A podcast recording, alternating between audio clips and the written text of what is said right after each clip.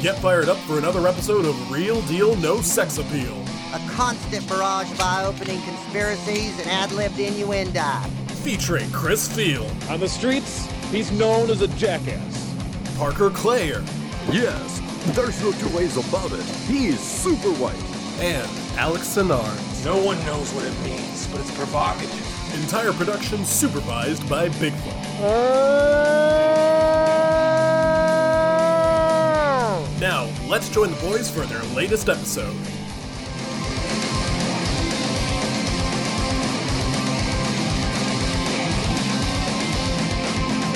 Welcome, ladies and gentlemen, to another episode of Real Deal No Sex Meal. My name is Chris. With me, as always, is Parker and Alex, and we watched The Skulls. Now, it's always a good sign where I could just say the name of the movie, The Skulls, and it elicits Beavis and Butthead laughter.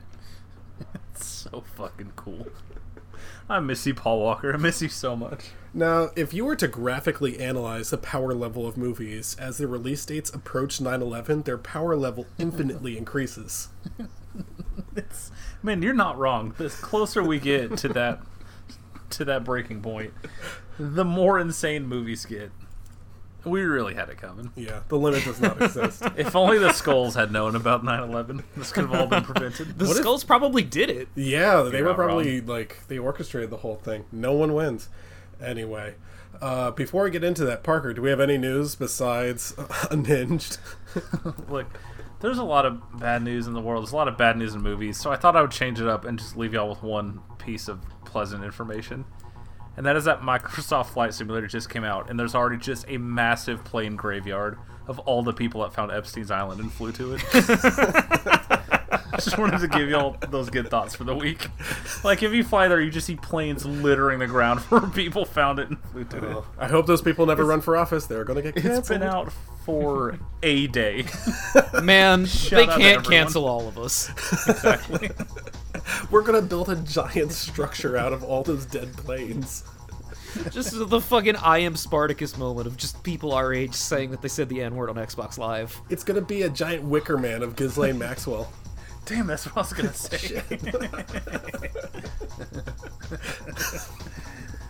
No, that's all. I, oh, I mean, all the movie news is, hey, that thing you wanted to see got pushed back, or it's just going to get farted onto V O D in the month. Doesn't matter. Yeah, fairly typical stuff. Uh, Everything's going to get remade. There's no new ideas. We're all going to die, but at least we have little Saint James. That's it. Do you think the doc went there and that's why he got removed from Twitch? What happened to the doc? People are asking. We should get a theme song for that. By the time you make one, he'll just be like, yeah, so here's what happened. And then the whole segment. I just took a different partnership and, you know, whatever. Okay, uh... in that case, let's get to our jerks of the week. Oh, fuck. I can't believe you've done this. My jerk of the week, man. You think you know someone. Michelle, who came over recently, uh, texted me. She's like, oh, hey, by the way, I'm watching It's a Wonderful Life. And I was like, oh, hey, yeah, that's one of my favorite movies. And she says, is that the movie with a bike in it? I don't know what that means. Uh, no oh, Pee-wee's Big Adventure. Yeah, I love that movie. That might be the worst way to describe a movie that I've ever heard. Is the that the movie with, the with a bike in it? See, you say that, and I just think of those fucking motorcycle hooligans driving through Gary Busey's house. That is what that phrase conjures for me. But it, all movies with bikes in them. My jerk of the week is my girlfriend, for reasons that I'm about to explain. You know... Oh, fuck yes. You know how relationships are about compromise and finding out a way to work together and live together and just have your stuff, like, a way that works for everybody. So, my girlfriend is eight inches shorter than me. So, when she was like, hey, we should probably install, like, a shelf in the bathroom, I, of course, was like, considerate. Was like, I'll put this at your height. You know, I'm a nice person. I'm gonna... I'm gonna keep this, like, lower than I would put it so it's convenient for you. You know, you just... Sometimes you just try to help people out. So I'm in the shower the other day, and I'm thinking, like, man, it's really weird that I haven't managed to hit my head on that shelf yet, because it is, like, at chest level for me, which is strange. Not ten minutes later, I drop the soap, go to pick it up, and get a four-inch gash on my forehead from the shower thing. Oh! I look like a horror movie villain. It fucking sucks. Oh. So it's... So my jerk of the week is everyone under five foot on the planet. Same, but everyone oh, under God. six foot. Wet ass P word. That's so cool. That P F T video where he's just on his knees at the desk. Just keep shrinking every time it comes back to him. Oh man, we should have all done their like our fucking Ben Shapiro voices when I talked about no safe spaces. Imagine, if you will, a posh country club. I like it. So they claim that there's a secret society. If there's a secret society, then ipso facto, you cannot know about it. So how would we know about the existence of such? These questions and more will be answered on the next episode. A skull above any other. Now, riddle me this. They're a secret society, but they have a haunted mansion on campus. What sense does that make? They listen to real music. They listen to Creed. They do not listen to Cardi B. Did you guys see the Tucker Carlson video of of Cardi B where he censors everything that she says besides pH balance and bacon, egg, and cheese? I allow you to dab dry ass because your pH balance is off. And you want to know why? It's not because you're born with it. It's because y'all keep these dirty ass. You got to tell babe, yo, your more like mustard, man. You want to throw my pH balance off. Y'all be these little dirty ass. I be and shit. Y'all need to brush your teeth before you eating barbecue ribs the whole day, bacon, egg, and cheese. Then you nigga right after he directly put it inside your. Now you got bacon, egg, and cheese grease inside your. You know what I'm saying? That's garbage. It might be one of the funniest video edits, video edits I've ever seen in my life. I think bleeping people just makes things a whole lot funnier. It kind of does. You're not wrong. I have no idea what she was talking about, but she got pH balance and bacon, egg, and cheese. Beep, beep. Yum, yum, yum. Beep. Okay, so moving along to what we watched recently. This one might be a long one. I, I watched a whole lot of movies this week. Um, mostly science fiction, but there was one that wasn't science fiction. And... Uh, Oh, this is going to be a long conversation, but Alex, I can't believe it, but I think I hated Sleepaway Camp even more than you did. Oh, fuck, I forgot very hard. Oh, man, it's been a long week. I forgot about that. Right, yeah. It was one of the first things we did. I was like, oh, it can't be that bad. No. Alex, why were you so nice to it? I, it's a good question. There was a, you definitely gave at least one mercy star. I feel like, you know, I feel like horror fans get bullied enough, both on this podcast and in real life, because they're fucking losers. And I just, you know, I wanted to I wanted to be nice. Now, Parker, you kind of uh, bring this up a little bit because I told you, man, Sleepaway Camp sucks. I was texting you a lot about how much I hate it, and you were just like, that's not even the top ten worst uh, summer camp movies. And I was just I have like, seen things that'll turn your fucking hair white, dude. So I asked, what are the ten best nothing. ones? And he's just like, I don't know if there are any ten good ones, but... Trick question. Thanks for playing. Yeah. Sleepaway Camp is awful. Where do I begin? Uh, I don't want to run over too much of what Alex said, but you kept it somewhat vague, so I guess I can. The acting's terrible. The writing's terrible. I don't like the child molestation subplot that happens very early on. Uh, it, really? I thought that was your speed. No, I, I don't like that stuff in movies. Uh, I don't like the way that it looks. Uh, there's this awful piss-colored filter over everything. Um, there, you're not going to get a Blu-ray copy of this. But I think the biggest thing to me that really bothered me, that no one else seems to mention online at least, is the audio. It just sounds bad. Like, everyone's either too close to their mic or something. I have no idea what the audio mixer was doing, but it just sounds awful. And boy, you were right about that so-called twist. That's not a twist. That's not, not even an explanation. It's the iconic ending that happens. Oh, that's different. Well, whatever. Is it? It's, it's not even making a point. It's not even transphobic. It's just like, oh. Oh, well, I guess I didn't consider that. I, you can't even I say guess like, the movie's over. You can't even say that that solves the mystery because we already knew. Uh, we knew as soon as the first murder happens who did it and why, but it's just something Surely that happens. Not our main character. Like, the effects don't look good. Nothing's good about it. It it looks like it was shot for so for so cheap. I, I don't you know don't why say. horror fans like this movie. I mean, but you, you can Parker, say that about most horror movies. I know, true, yeah. But Parker, you say yeah, like I like making the point, people, Parker. Parker Parker liked to say it was like, oh, it's worth it for making my roommates sit through to the end just to see that face. What? Where she's making the soy face? She's making the Soylent grin. I mean. Ex-roommate, but uh, the payoff there was quite wonderful in person because it was she went through a lot of emotions at that time. Oh. Anger, confusion, more confusion. Why did you show this to me? S- standing up, drunk, going, wait a second, and then almost falling into the T V. There was a lot going on. I think there I were know, a lot of moving it? pieces at play. It was it's awful. Fucking Owens. Uh, I I did not like this Sam I Am. I'm not looking forward to the next one. Alright, so next week, Sleep With Kip two. Hey, don't steal jokes from me. I don't like that. So put it on a list. I'll have to watch it. Oops to joking. Okay, so um, I was sort of on the science fiction kick this week, and before I watch science fiction, I prefer to watch science fact. So I rewatched Apollo eleven on Blu-ray. Boy, I really, really loved that movie. It's I don't even care about how well it's made or anything. I just love that stuff. I really, really buy into that stuff. I, like Alex said, it's Stanley Kubrick's best movie. Chris, I can't, I can't help but notice that you said science fact and you talked about Apollo eleven. It's really crazy.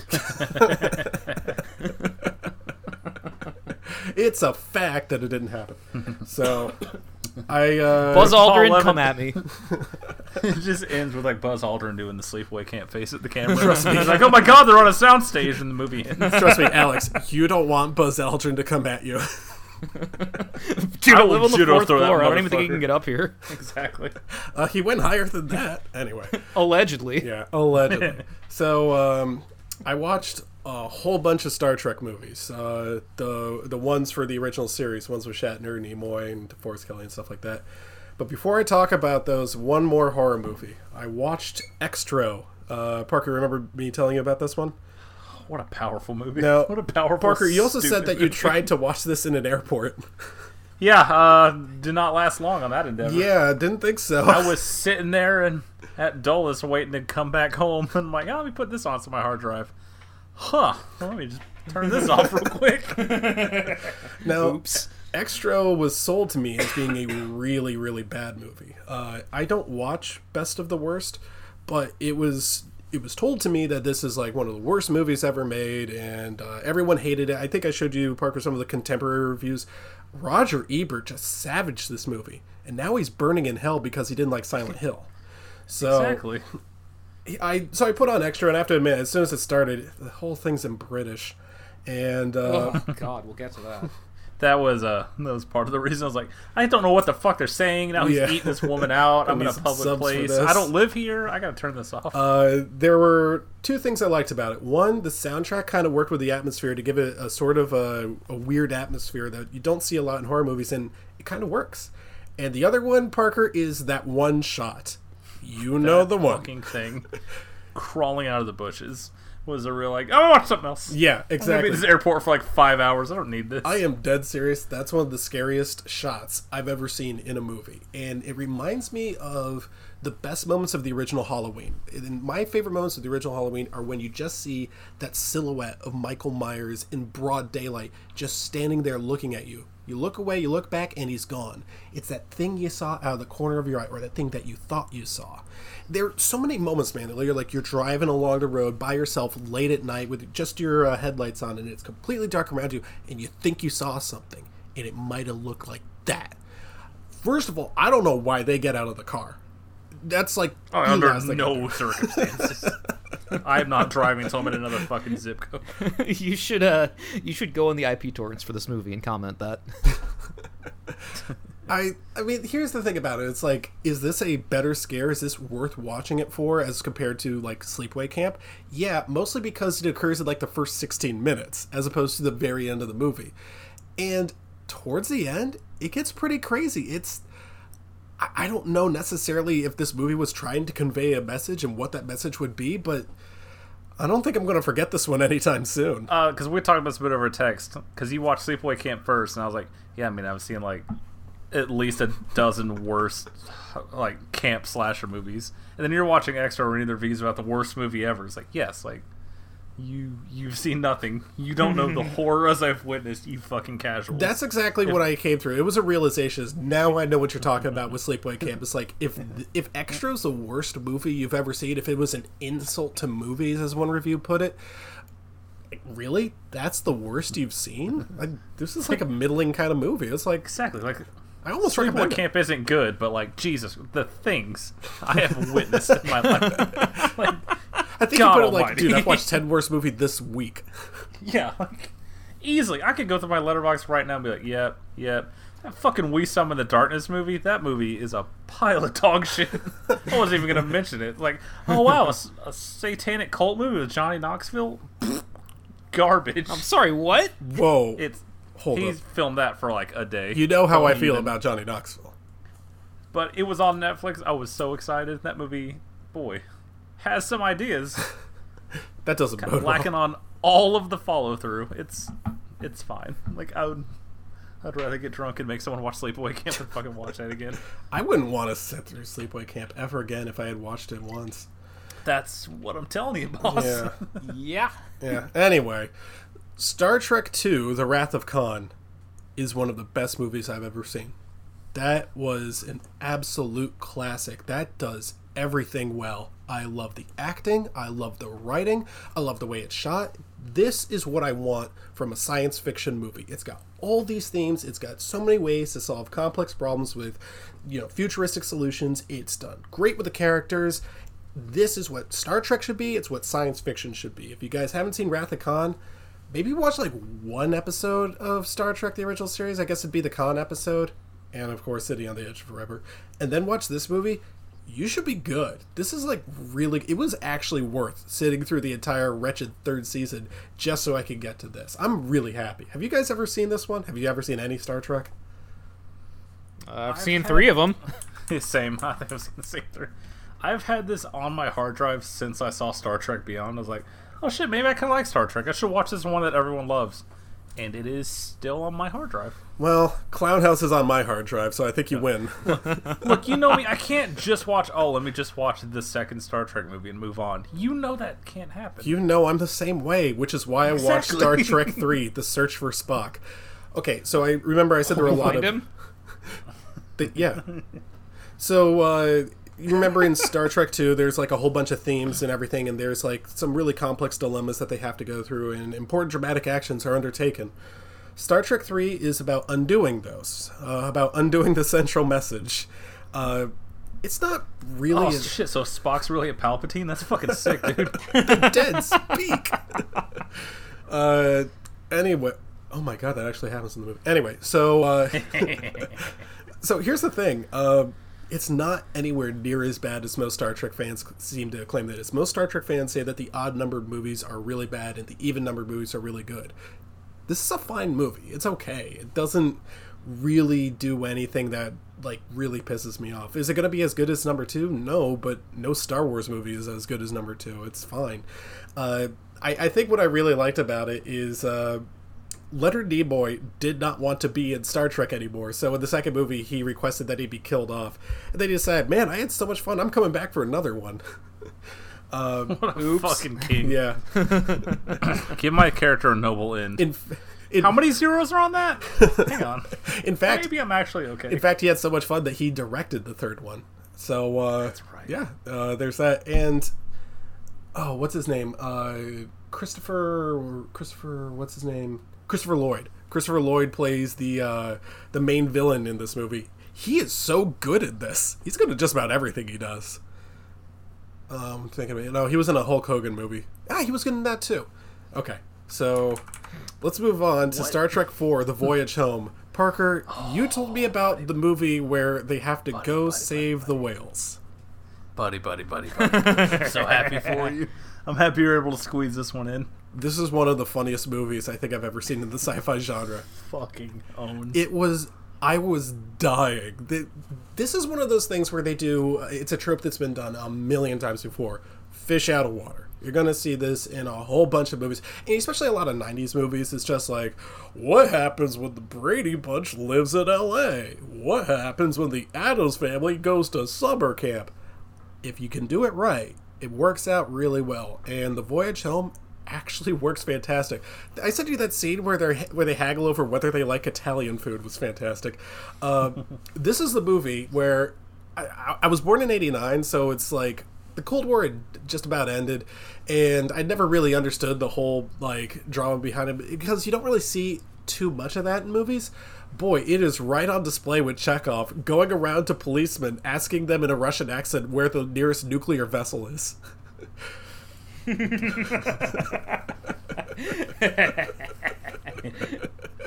There's there's a whole lot of stuff that I really, really like in this. Uh, Spock is just so good at that dry humor.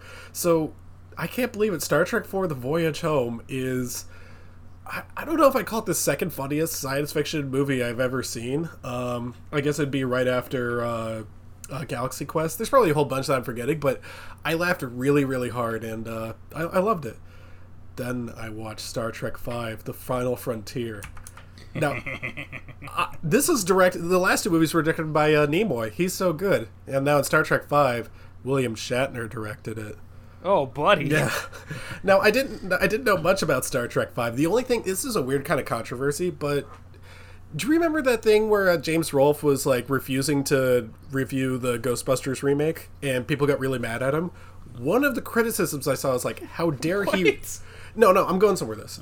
Okay, it was, one of the comments was like, how dare he refuse to watch the Ghostbusters remake when he has a V H S behind him of Star Trek five? I was like, was that like really bad or something? So I put it on. Yeah.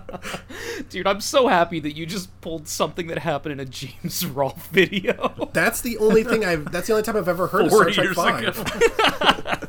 I love that the controversy going like, yeah, I don't really want to watch it. People keep asking me to. I don't really want to see it. It just turned into, what? This misogynist gamer.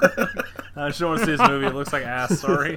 Please stop sending me emails about it. No, Parker, I understand. Why are you so mad, video game nerd? Parker, I understand what you're saying, but they have a fair point about Star Trek five.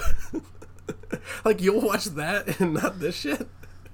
Star Trek, you got to draw the line somewhere. Star Trek five is... really, really, really bad. Yeah, it turns out. There's uh, probably a difference between watching Star Trek five as a kid and being in your late thirties and being like, man, I don't want to see The Power of Patty Compels You. I don't fucking need this. I'm, I have a mortgage. Fuck this. I guess I understand it. I think that's the that's the thing about Star Trek fans is if you're a real hardcore Trekkie, you have to have all the movies, right? You have to have the full V H S set or something. The only good ones are two and four. Why Why would you get the rest of them? It's like, boy, is, I'm a is real my, Trekkie. Is my good... F- Is my good friend Chris a hardcore Trekkie now? No, I, I watch can't. Watch the entire be. series? You watch the movies? I can't be. I, well, I haven't seen the, the Next Generation, so... Oh, yeah. There's still plenty of time. Yeah, yeah. There is. Uh, apparently... I mostly just want you to watch it so I can assign you Picard and just like watch you break down. You know, it'd be time. So much funnier if you assigned me Below Decks. Which still I mean, makes me mad. I don't know what makes me madder. Seeing that advertisement for Below Decks or that video you sent me of the guy singing that song about Kamala Harris.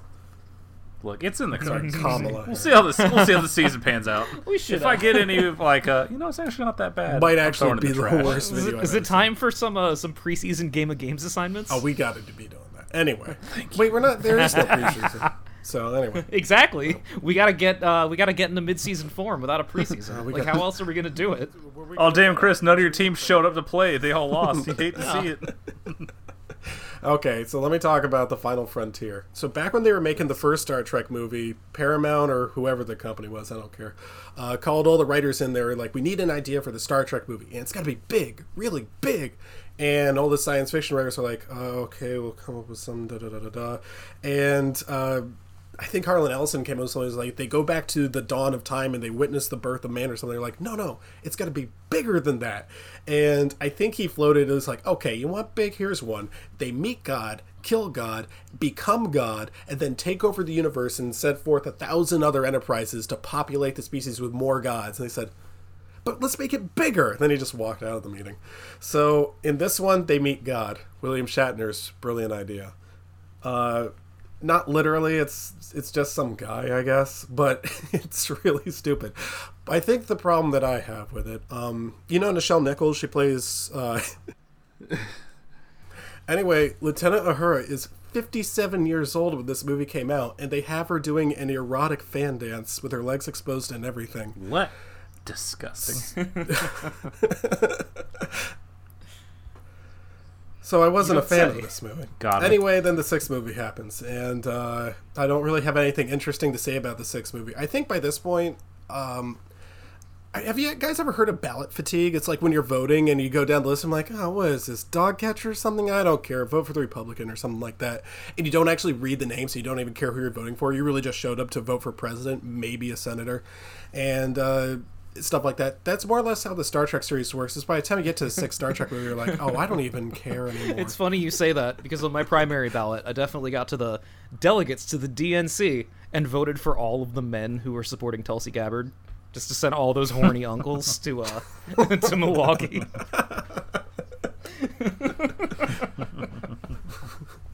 Anyway. So what's the plot of Six? Demanding, How do they demanding. follow up meeting God? Oh. So it's good, So huh? anyway, the Klingons are really upset about... Uh, describe the plot. That's a good challenge. Okay. So the Klingons have more or less been portrayed as Russia. There's like a Cold War thing going on. But this movie came out in nineteen ninety-one, so it can't really do that oh anymore. God. So they're like, well, guess the Klingons and the humans have to be friends now. And uh, there's like a controversy. There's like a fake assassination, and Kirk gets blamed for it and stuff. And um, then it's revealed that it was all fake. Oh, yeah. Uh, what's her name? Uh, I forgot her. Kim Cattrall. Kim Cattrall is in this as a Vulcan. Hey, this sounds like shit. I don't so want to watch it. Thanks for nothing.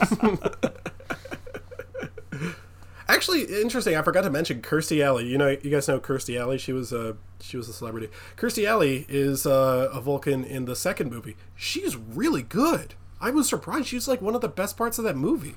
And then she was just like, "Oh, I can make actual contract demands." And then they cut her out of the. I love that you've been on this like months long journey of watching the entire series and all the movies. And my takeaway is like, "All right, I'll watch two and maybe four." Got it. That's that's probably the thing well, I do. Tell you what, I'll come ago. up.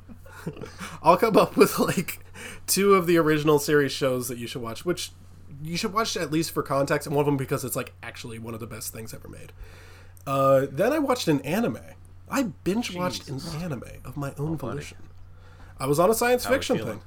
It's called Outlaw oh, Star. Parker, you said you. Used I just started levitating. Oh my goodness. I actually liked Fucking it a lot. I, I thought it was really oh, I haven't good. I've seen that since I was a kid. Yep. The art, unfortunately, this is the same thing I said about Evangelion, which I hated. Uh, the art is great, except when it's not. Um, I like the ideas. I, I like the characters a lot. I think it's it's more character driven, and I think that's why I like it. It's I can identify who these people are. I like the protagonist a lot because he's very much like Bruce Campbell in the Evil Dead series. It's like he's very confident, but he's also a bumbling oaf. I, I, I like him a lot. Uh, I like the characters. They they interact well, and there's uh, good music, too. Not as good as Cowboy Bebop, but uh, yeah, I can recommend uh, Outlaw Star. People told me that it was like, oh, I don't know, Chris, it gets a little fan servicey, and I don't really like fan service in anime because it gets kind of not my type. But it, it wasn't too bad. And then I got to the, uh, was it the Hot, was it the hot oh, Parks fuck. episode, or was it the Man, Steam Bath or whatever? I can't believe you just kept this lore for me all week. I'm so yeah. upset. Just go on with the full frontal and everything. And that's like a key episode. They cut it out of the American broadcast they for obvious sure reasons. And then they're just like, where did you get those four magical bullets that drain your life? It's like, well, at the hot springs. um, so, yeah, it was pretty good. And then finally, finally, uh, I watched Interstellar. Ooh, I've got that coming up soonish. Um, now, Alex, you've... kind of mentioned this one a lot as a movie that you strongly disliked, but hey, you I thought that say I would strongly enjoy. Disliked, but yeah, I would, well, didn't do a lot for me. Yeah, uh, yeah, I ended up loving it. I ended up thinking it was really, really good. And you also said that it's like you're a Nolan guy. This is going to be right up your alley. Um, I like it a lot, uh, but I definitely have some criticisms. Uh, the first thing is, and this is really, really important, is the characterization. I think Matthew McConaughey is a great actor, one of the greatest eh. of our time, and he doesn't have an... I, I, I do, and there's a, a bunch of movies. I've seen him in a bunch of really bad performances. This is not one of them. I think he's great in this movie, but he doesn't yeah. have a character. Like, what are his character traits in this movie? That is a major flaw, and unfortunately, that flaw can be applied to almost every single character. The plot is great. The effects are great. It looks great. Sounds great. I love the idea. It made me think. I'm still thinking about it. And if you ask me to describe any of the characters in that same way that they do in those uh, Red Letter Media Star Wars things, describe them without saying their name or their job, I'm not quite sure how to do that. Besides, one of them really misses her father. That's not a character trait. One of them wants to go to outer space. That's that's a desire. It's not. Hey, hey Chris, trait. let me let me pause you right and, there. Describe yeah. a character in a Christopher uh, Nolan movie that isn't Batman. Bonus oh, points wait, if it's I a woman, by the way. Who, oh, I was. Man. I, wait a second. Okay, so I can't say that he's an assassin. There's this guy who wakes up once, right? And he oh yeah, the guy, the guy that body. literally forgets his entire character every five minutes is the one Christopher Nolan character you can recall. Wow. So uh, it's the first one that so comes Al to mind. He's one very of my favorites. Tired. Um. I wait a second. No, I, I was thinking about that. I like most characters in Christopher Nolan movies. I like the I like their writing and everything. And the writing in this movie was pretty good, but it didn't feel quite the same as other Christopher Nolan movies, which gets to, I guess, my other criticism. This doesn't feel like a Christopher Nolan movie. It feels like a Kip Thorne movie. Kip Thorne was the theoretical physicist who came up with most of the stuff in this movie. One of the things that's kind of nice about it is it's all based in scientific fact, except for the ice clouds. That's not possible. But It, it, something kind of takes away from the fanciful aspect of it. I think if Christopher Nolan had a little bit more control over this, it might have been better served.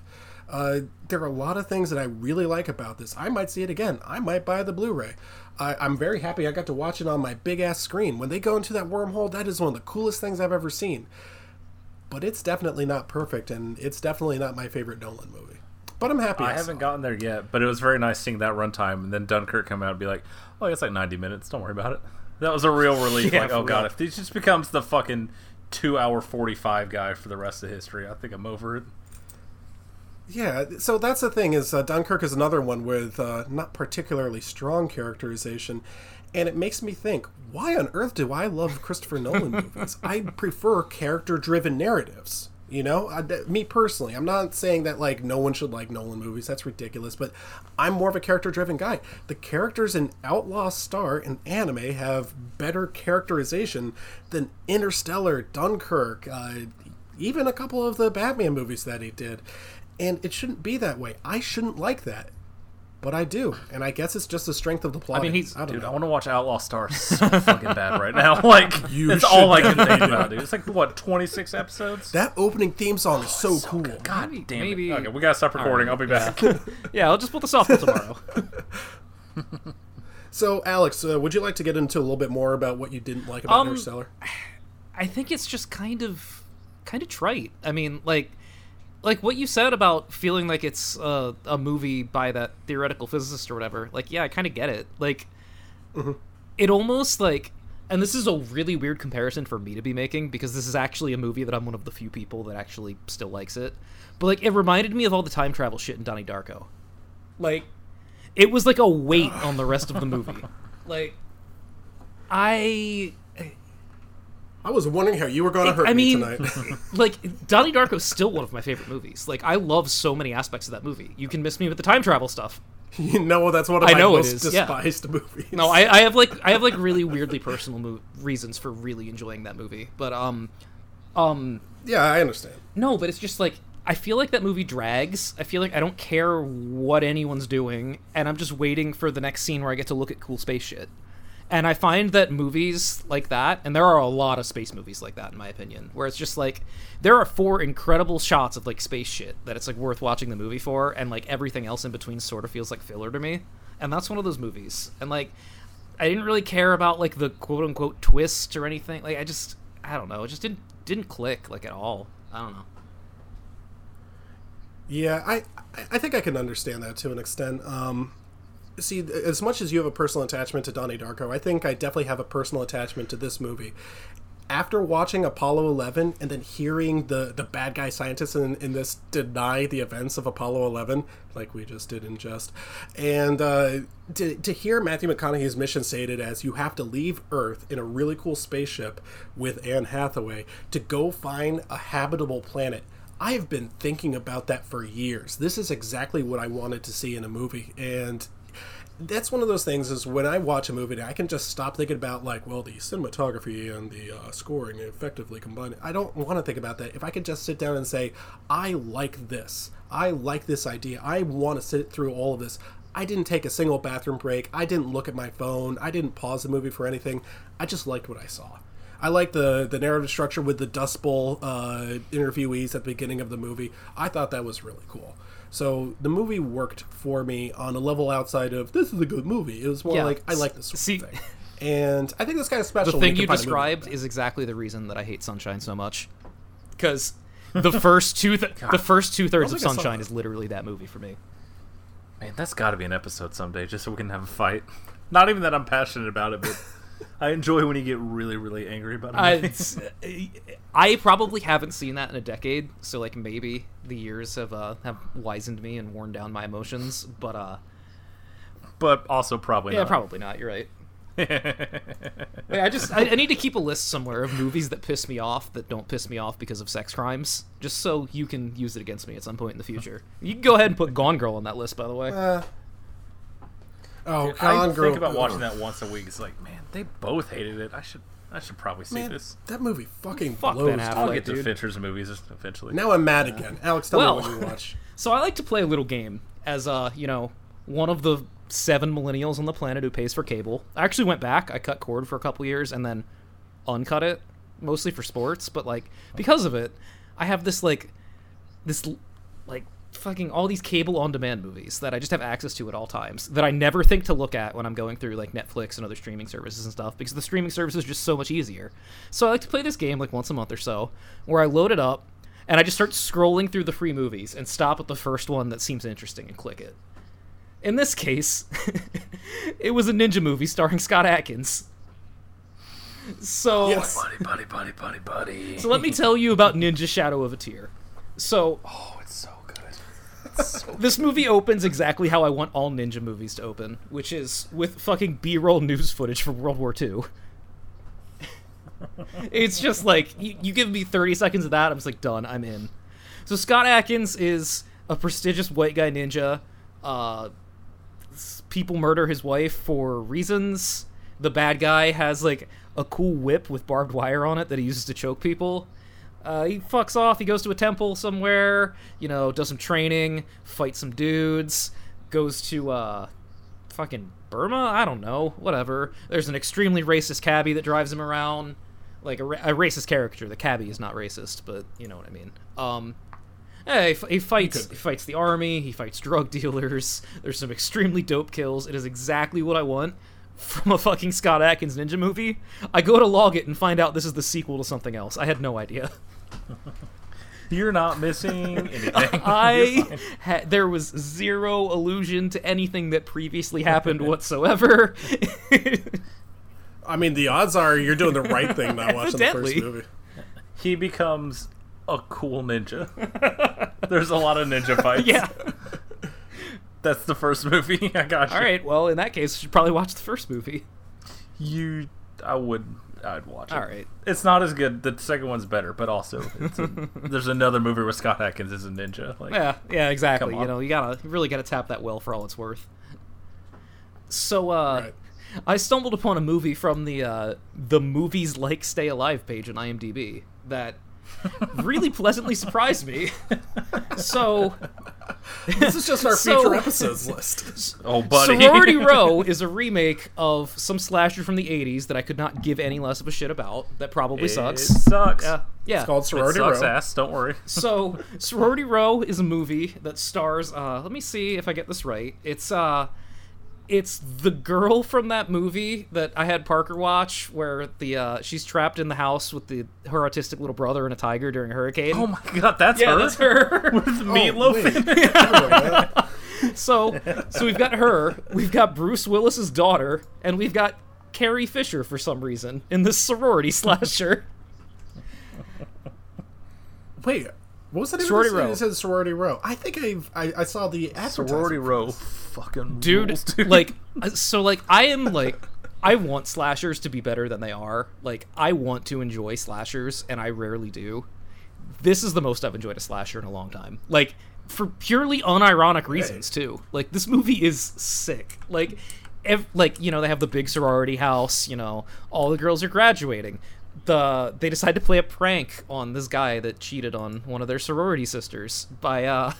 giving him fake roofies and then having her fake die, and then they have to go hide the body.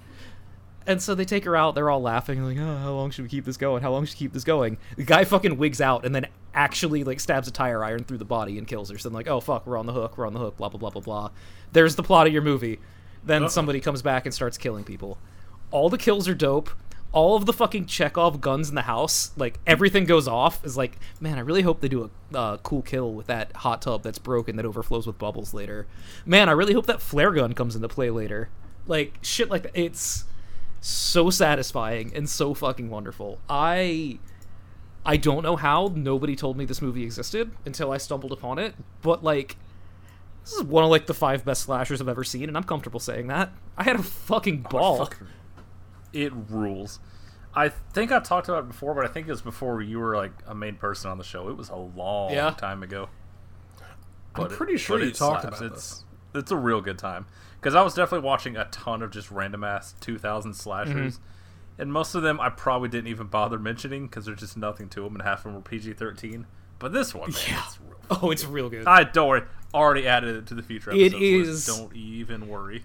It is. It's so, good. so violent too, like so satisfyingly violent. Right. Like not like not even cheesy violent. Like the fucking the guy that comes back, his weapon of choice is like this custom tire iron, like the one from the beginning of the movie, except with like a fucking blade on it and shit like that. It's fuck. It fucking rules, man. It's like a, it's like a it's like a goddamn Gundam weapon, dude. It's awesome. it's, it's, hello, what's the, my name is Chugs. What do you do? I get drunk and fuck freshmen. Correct. Alright. Sick. The movie's really it's, good. It's fucking sick. Like, I, I cannot recommend Sorority Row enough. That is, that should be on the future episode list. Also star of multiple step-ups and S. Darko? That's a, that's a pog. Oh my, S. Darko. No, that's that a movie stuff. that I have not seen, and uh, perhaps would hurt me in some ways. Anyway, so, uh, I think one of the great things about the internet is, you know, like, all these people have the ability to just, like, make their best of lists and, uh, you know, just get all their opinions out there. So you're able to discover movies that are really highly regarded that you otherwise might not have seen. So, uh, I watched a movie that I've seen a lot of people on the internet say is, like, you know, by the data, the best movie ever made. A movie called Paddington. Oh, dude. That movie is so fucking cute. It is... It's adorable. I Chris, I don't know how you haven't seen this. This is extremely up your alley. It is, this is like a, it's like a really enjoyable kids movie. Like, it, like it is, it is, it's absolutely adorable. Like, all the effects look great. Like, everyone is just incredibly endearing. But I do have to mention the thing which caused me to drop this movie a full star. You see, you see, Paddington goes to stay with his British family, and this is an extremely British movie, which, you know, it's a kids movie. It's, you, you live with it. It's, uh, I don't know. So, you know, you know, all the family, you know, they're warming up to him, even though he keeps destroying the house because he's a fucking bear. Um, like, the dad is just like, uh, you know, I don't, we can't keep this thing, blah, blah, blah, blah, blah. We finally get the scene where the Paddington bonds with the dad. How do they bond, you ask? Well, you see, they're going to track down some explorer that once found, like, Paddington's family in the rainforest or whatever, but they can't get into the archives. So how does this, how does this British man in this kid's movie decide they're gonna sneak into the archives? Chris, you want to take a guess? Uh, he dresses up like one of those like British Queen's Guard thing. With, like, close. He dresses move. up like a maid and does the, the girl voice for ten minutes. Oh, hello! I'm just the maid. Oh, I don't look like my picture because my arm fell off. Ah, it's uh, oh my god. Yo. Paddington. So if it wasn't for that, like, this would be like, you know, like a Pantheon kids movie. It's very good. It's very good. Chris, you'll you'll enjoy this at some point. Just watch it with somebody who wants to watch oh, something yeah. cute in the future. We watched both we'll of them back to back. It was an overwhelming day. Also, Paddington two is better. Uh, disagree, because I watched oh, that too, oh, and it was fine. Uh, oh. I was also kind of bored. I thought the entire prison sequence was so cute, it just made me want to fucking kill myself. The prison sequence? It was yeah. prison sequence? Why does Paddington well, go to jail? Yeah, yeah. Uh-oh. For bear crimes. For, for killing um, bees. Yeah, no, he tried to uh, steal the honey, and the, the bee cops got him. You know how it goes. But, uh, no, like, Paddington yeah. two is also good. Like, it's not... I, I just, I enjoyed the first one more. I thought the, the origin story was, like, a lot cuter. And Paddington two, just, like, I don't know. Like, it's good. I'm not... No, I don't have anything bad to say about it. It was really weird when they decided to end the movie with uh, twenty minutes of audio of a bear attack, though. I don't know why they went with that. I cannot let you see this footage. I'm so sorry. I'm going to destroy it forever. Yeah, they are almost disgustingly adorable. They're, like, cute normally doesn't work on me in movies. It's these are, these are really cute. They're really fucking cute. Like, I did a lot of doing the jack-off motion people, like, after the election, be like, you know, I just need something like this, you know, just, but... I almost I almost get point, it yeah. now. I was uh-huh. like, yeah, I see. It's so just fucking... Oh, right. I want to hug that bear more than I ever wanted to do anything. This, of course, segued into, hey, those kids' movies were cute. We should watch more kids' movies. Okay, sure. What do you want to watch? Uh-uh. Oh, I don't know. Just find something for us. So now I am stuck going out into the internet trying to find kids' movies. So I had not seen The Lego Movie, so we watched that next. Pretty good movie. Can't come... That Can't is one of my favorites. It. This could have gone multiple ways. I was like, oh, how's this going to so, go? I know, so, I was like, a little yeah, no, afraid. It was, it was cute. I, I enjoyed the bear movies more, but, like, I have no issue with it. The The worst thing I can say about it, really, is that I watched it after Paddington and Paddington two, and, like, it's definitely the third best kids movie I watched this week. But, like, I swear, I, like, I shit you not, at least six or seven times during this movie, I tabbed out, I opened IMDb, and just double-checked that this movie came out in twenty fourteen, because I have never been more sure that they were going to ambush me with a Trump joke while I was watching a movie. Yeah. I was so sure it was coming. I just had to go back and be like, all right, all right, so this is before all this. Okay, okay, okay, cool. I, I think they saved it for Lego Movie, too. Wow, I forgot I watched that. Yeah. Holy shit, that movie is right. gone from my was brain. Yeah, that's in my near future, but... I don't think... I mean, it's fine, so, yeah. it's just... It's fine. Yeah, it's, like, it's not bad. I happen to I don't have a ton of tolerance for kids' movies. It's fine. Yeah. You know, it's weird because, like, when I first saw the trailer, I first of all, when I was growing up, when I was a little kid, I was the Lego guy. Of course I loved you were. Legos. I, I thought they were the coolest things in the world. Um, some things just never change. And uh, and I was like, when finally they start making a movie when I was twenty-four when it came out, I, I watched the trailer. I was like, oh, this looks awful. This looks like it's such a product. I think that's kind yeah. of the point of it, uh, the this, the Lego movie. And as it turns out, I really like Lord and Miller. Yeah. Who'da thunk? And uh, I I don't know, I just really, really like that movie. I think that's one of my favorite animated movies. I don't remember any of my favorite jokes. All I know is that uh, they had the guy who played Abraham Lincoln in Clone High. yeah, Lincoln they did. In that movie. I was like, nice to have that guy again. Nice little reference there. I, I... Oh, wait, wait, one more, one more before I move on. We gotta ask, how did you feel about the surprise cameo? I'm sorry, what? Will oh, Ferrell. Yeah, that's fine.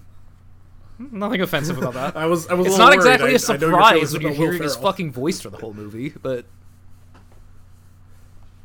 Yeah. Oh, I, well, you know. It was I didn't know that they were going to just you know, put him in their live action, you know? I thought he was just going to be... Then he pushed out and was like, what are we doing here? And then I thought, oh, no, Alex is going to no, hate this. No, not at all. Like, like you guys act like I hate Will Ferrell and not just Will Ferrell playing Will Ferrell. Like, there's a big difference. Okay, that's that's a good clarification. For the longest time, I thought you just hated No, Will not Ferrell. At all. No, I have nothing personal against Will okay. Ferrell. I just find him annoying. Like, when he's doing okay. the Will Ferrell thing. Is, I don't think he has anything personal against no, that, you that, I'm glad that we uh, we were able to clear the air on this podcast. That comes Will later. Ferrell, come on the show. Yeah. oh, no. they, they kind of leads up just like, so Parker's like, we'll get to Will Ferrell. No, not this time, buddy. not, right, yet. Couple, not yet. Couple more here. Boy, Logan Lucky's still really good, huh? Glad I watched that again. I still haven't seen it, so I should it's, get around to that. So... I've said this before, but, like, it has the exact same energy as Knives Out in that, like, it's just an enjoyable movie-going experience where you're happy the whole time you're watching it. There are very few movies that are like that. Like, it's one of my, I don't know, one of the five movies I've enjoyed the most that came out in the past, like, half decade. Like, it's just... Every single thing that happened in that movie is, like... Like, there's no wasted shot, there's no wasted time. Everything's just like, fuck yes, I like being in this world. What a powerful cast, dude. I'm yeah, here for real. Yeah, no, like, it's it's really good. It's on, I think it's on Prime, but, yeah. Um, so, uh, so I watched a movie by our good friend John McTiernan, um, oh my God. So John McTiernan, as you listening at home may not remember, famously his se- second, third, and fourth movies were Predator, Die Hard, and The Hunt for Red October. Like, just an absolute run of bangers. Jeez. I watched the movie that came before the three of those, a movie called Nomads, which is a movie where mid-eighties Pierce Brosnan, looking exactly how you want him to look, gets haunted by ghost bikers.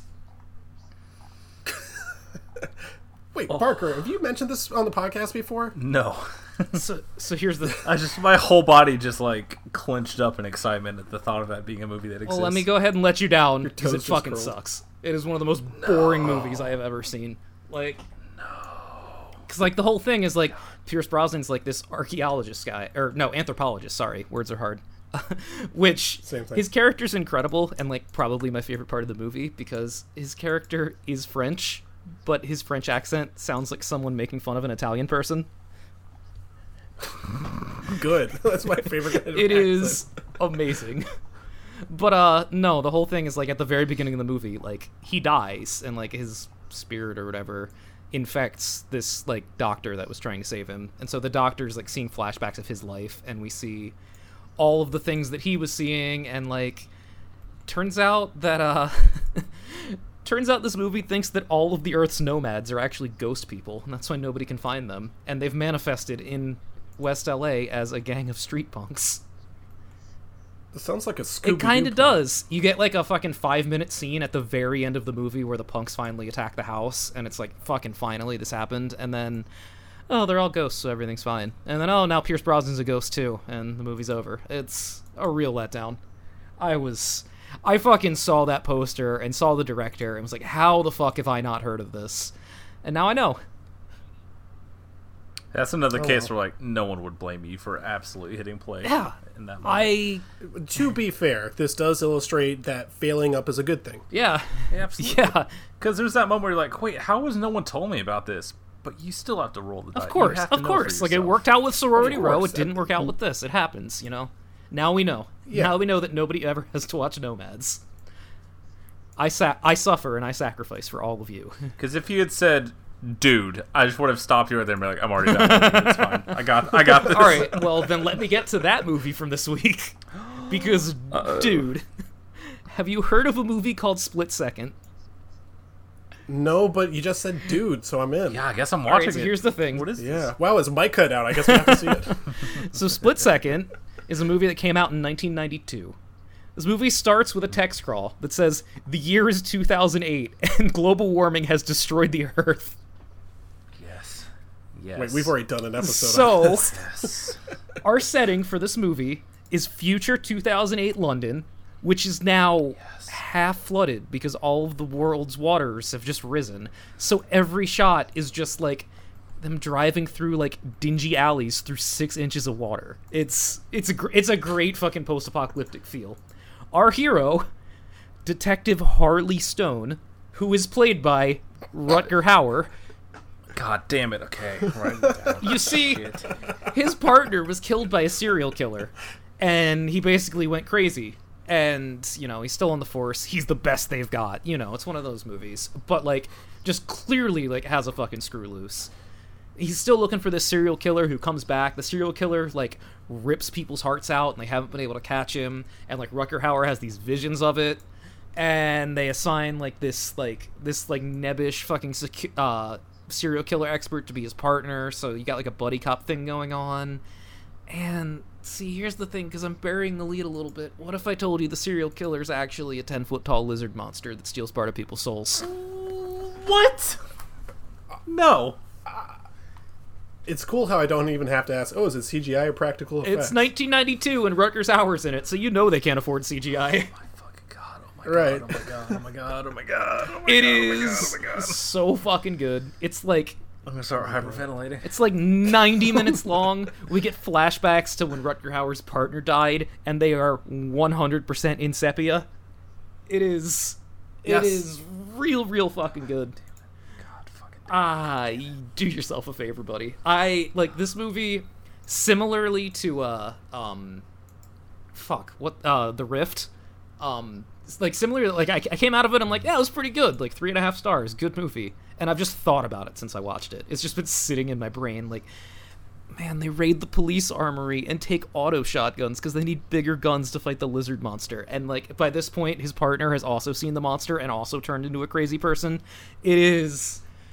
Fuck. Do yourself a favor. I know what I'm falling asleep to. Do yourself a favor. What a blast. I fucking love movies, you guys. Parker, what did you watch?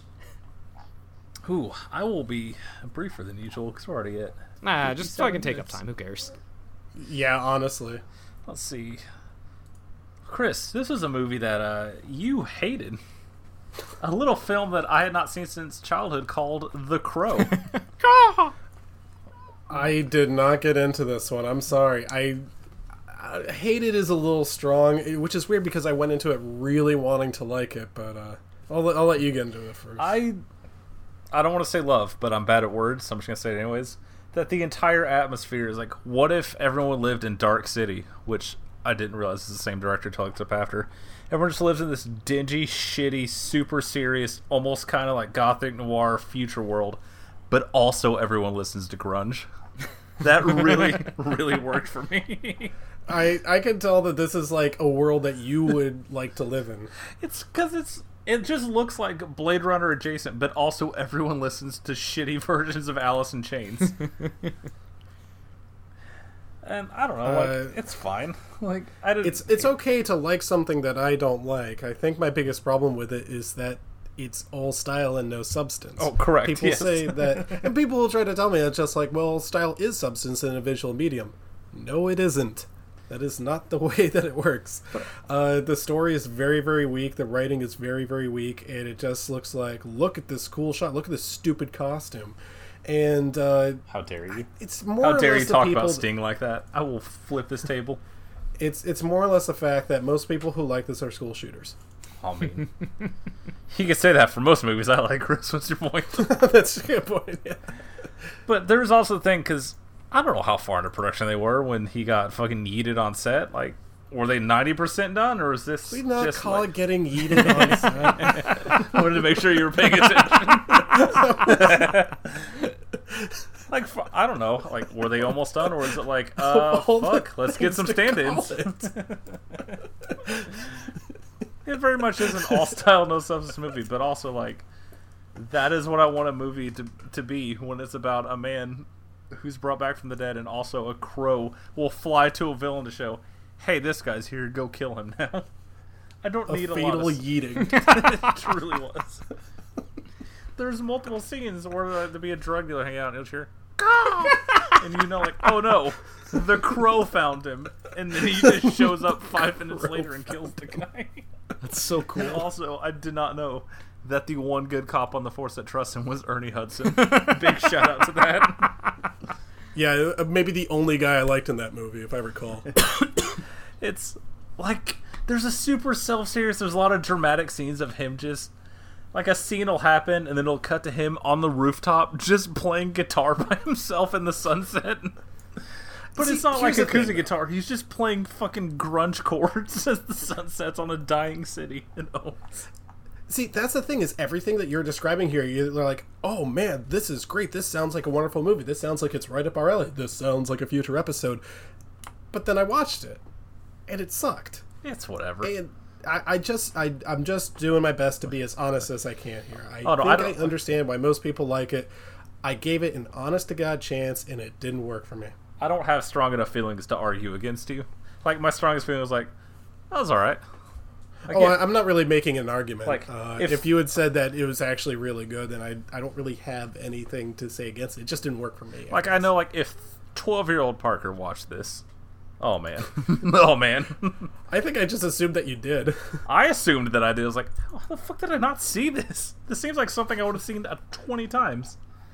You think there'd be a poster of this right next to a Boondock Saints poster in that my little memory palace? uh, yeah, just no. Like in Chris's. Yeah. Hey. All Saints Day, right, my man? Right. So uh, we had to watch the first one because we assigned him the sequel. We're good. We We're really good people. people. I can't wait for those preseason bets, you guys. So I want to die. My Christopher Nolan journey also continued. I had not watched Batman Begins since before The Dark Knight came out. And uh, I have weird conflicting feelings because I liked most of the performances. Uh, even though I don't like origin stories, I like his. I like just starting with him in the mountains and then doing ninja training. I like a lot of the stuff in it, but at the same time, I kept feeling like, man, I'm really fucking bored right now. But really? like, like I like the movie. Bored by but, Batman Begins, but I was also that movie is like two forty. It's it very ridiculous. long. It is a long movie because like I didn't dislike it. I enjoyed more of it than I didn't, but also I couldn't help feeling like, man, I've seen a lot of this before. I don't need all of this. It's but then the things that were there, I like. It's I don't know. I keep flip-flopping at like a three, three and a half stars. Like, I like it, but I don't, but I do, but I don't. It's weird because, like, all of the movie parts to me are way better than the other two Batman movies that he made. But the problem is the movie doesn't really have a villain. Like... Correct. It's it's the fatal flaw of Batman Begins. Like, I still think Batman Begins is my favorite of that trilogy because it's like, oh, look at this cool world that I've been to before, but it's never been like this. And we're just, like, running around doing Batman shit. Like, I'm good with all of that, but, like... I mean, you you fucking find a way to put, like, like I don't know how you make the the chronology work, but, like, you put Aaron Eckhart in this movie, like, just playing that character, and, like, this is a five-star movie. You just need something. Like, like I haven't seen this since, like, two thousand seven, two thousand eight. Guess who totally forgot, like, Scarecrow's just vanquished by Katie Holmes and be like, hey, get out of here. Hey, scram. Yeah, that's a good point, is he's not really a villain, and I don't think you can really call uh, Liam Neeson's character much of a villain either. He just kind of comes yeah, back. He's at like, I'm a god, and bye. He is an antagonist, but you wouldn't really call him the villain of the movie. But it was nice because, like, the thing with almost every Batman movie, even going back to the Burton's ones, is like, yeah, Batman's in it, but let's let's focus on these villains for a while. And it was nice to actually get, like, no, here's Bruce, here's why Bruce is like this. Here's him talking to his father in a scene that's not just his father getting shot. His father actually has a character. It was nice, but also at the same time, like, man, I feel like I've been sitting here for four hours. When is he going to be Batman already? I don't know, but even then, like, I like all the training shit. I love all the ninja stuff. I love that it all pays off later in the movie, because I, too, am a sucker for Chekhov's guns. Oh, yeah. I'm just also a very big fan of the thing Christopher Nolan does, where he just loves bringing back actors from his childhood into roles. When Bruce Wayne finally returns to Gotham and sees that Rutger Hauer is in charge of Wayne Manor, your boy popped pretty hard. I was pretty, I was real excited about that. But yeah, I mean, like, I absolutely didn't dislike it. It's just, I kept flip-flopping during the actual movie, like, oh man, I hope something happens soon. Oh fuck, that was really good, actually. It was weird.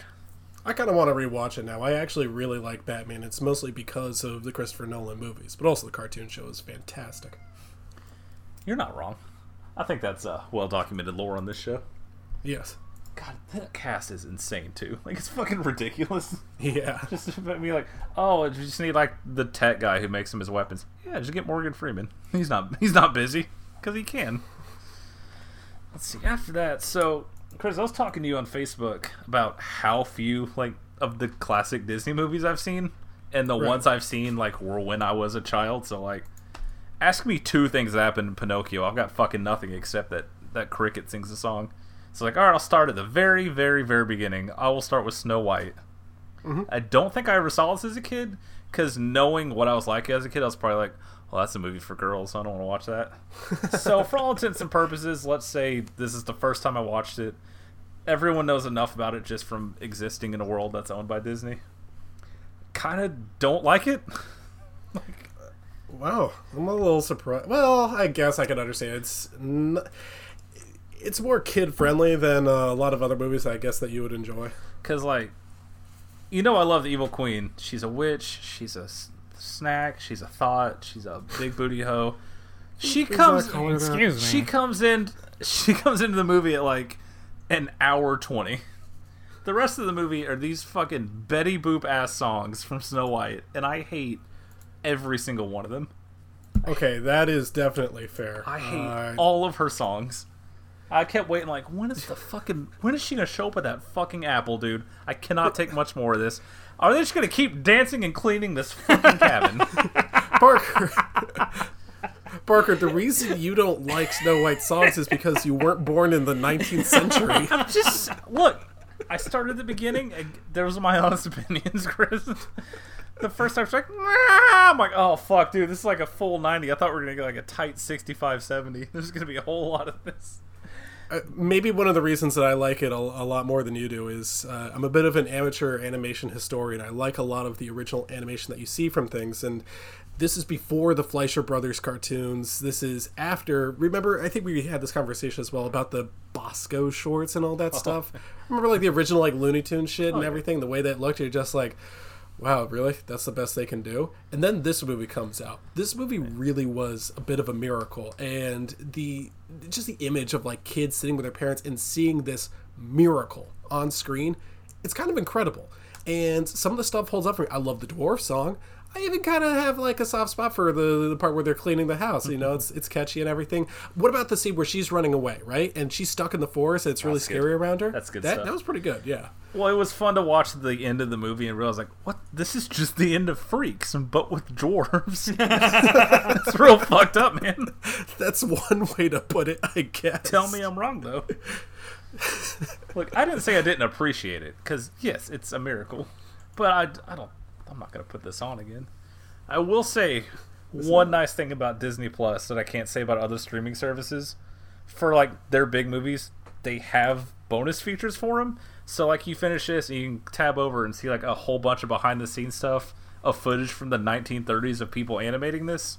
You know your boy got excited for that. Yeah, that's pretty interesting because, boy, you talk about every movie being a miracle. This one, all the hard work that went into it, this must have been rough. You can smell that thick cigar smoke. Those people just chain smoking for twenty-seven straight hours trying to make this movie happen. Hell yeah. So after that, ooh, I watched this last night. A movie that came out this year, a Russian horror film called Sputnik in the nineteen eighties. And just, you know, as the Cold War's wrapping up, he got Russians going into space, and uh, wouldn't you know it, they see something. They come back, one of them comes back dead, the other one comes back with a parasite inside of him. Ooh. What I enjoy about this the most is, like, it's a Venom-esque symbiotic relationship, and also he knows it's inside him. And at night, he fucking vomits up this horrendous godforsaken monster that eats people, and the plot of the movie is bringing this woman in to be like, hey, you gotta figure out how to fix this fucking dude so we can get out of here. It is incredibly upsetting to look at. That thing is ghoulish.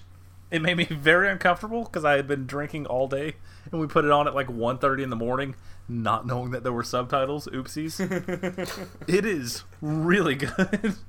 There's some good gross visceral shit in it. It is a strong recommend. That actually sounds pretty good.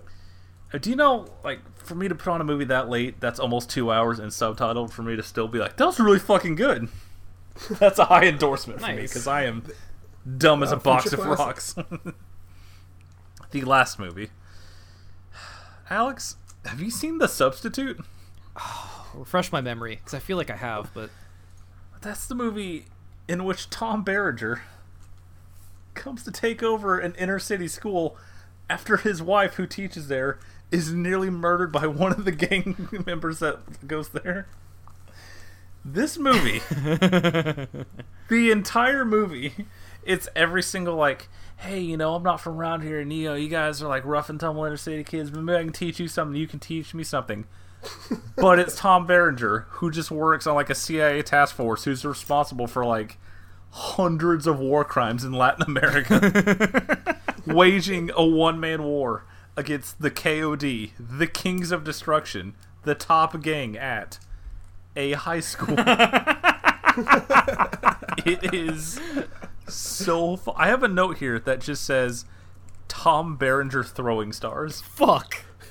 I feel like that's wow. the review of the movie. That might be a stronger endorsement than dude. Like, I had all these things I want to say, but I'm going to say that and say, you know how every one of these movies has a thing? It's like, where the kids were like, hey, you know, maybe this teacher's kind of cool. You know, maybe we can open up to him. Maybe he gets us. It's that scene, except it's just him talking about Vietnam. This is Stand and Deliver, but with throwing stars. It fucking rules. Because there's a scene, because you think it's going to be like, hey, uh, teacher, did you ever kill anyone? No, no, it's, how many people did you kill? Long pause. I didn't count. It Dude, is so fuck. fucking good. It is. If it's not an episode, it's in your future because it was streaming. It is absolutely your shit. Because like day one, it's they're like throwing paper at everyone's like, "Hey guys, knock it off." By day two, he is breaking kids' hands and yelling about being the warrior chief of the class. Fuck me. It is incredible. Also, there's a crooked principal, and also it's Ernie Hudson. Fuck. If you want to watch Ernie Hudson and Tom Berenger fight over the fucking drug cartel in a high school, buddy. Shit. It's real good. Also, there's like four of them, so uh, yeah. There's...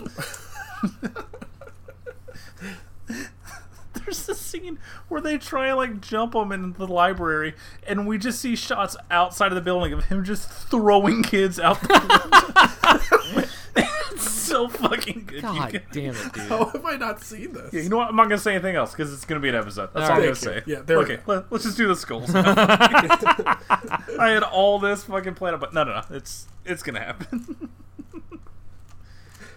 Oh, Once boy. a skull... Always a skull. A skull above all. God, it's okay. Two so... in the morning.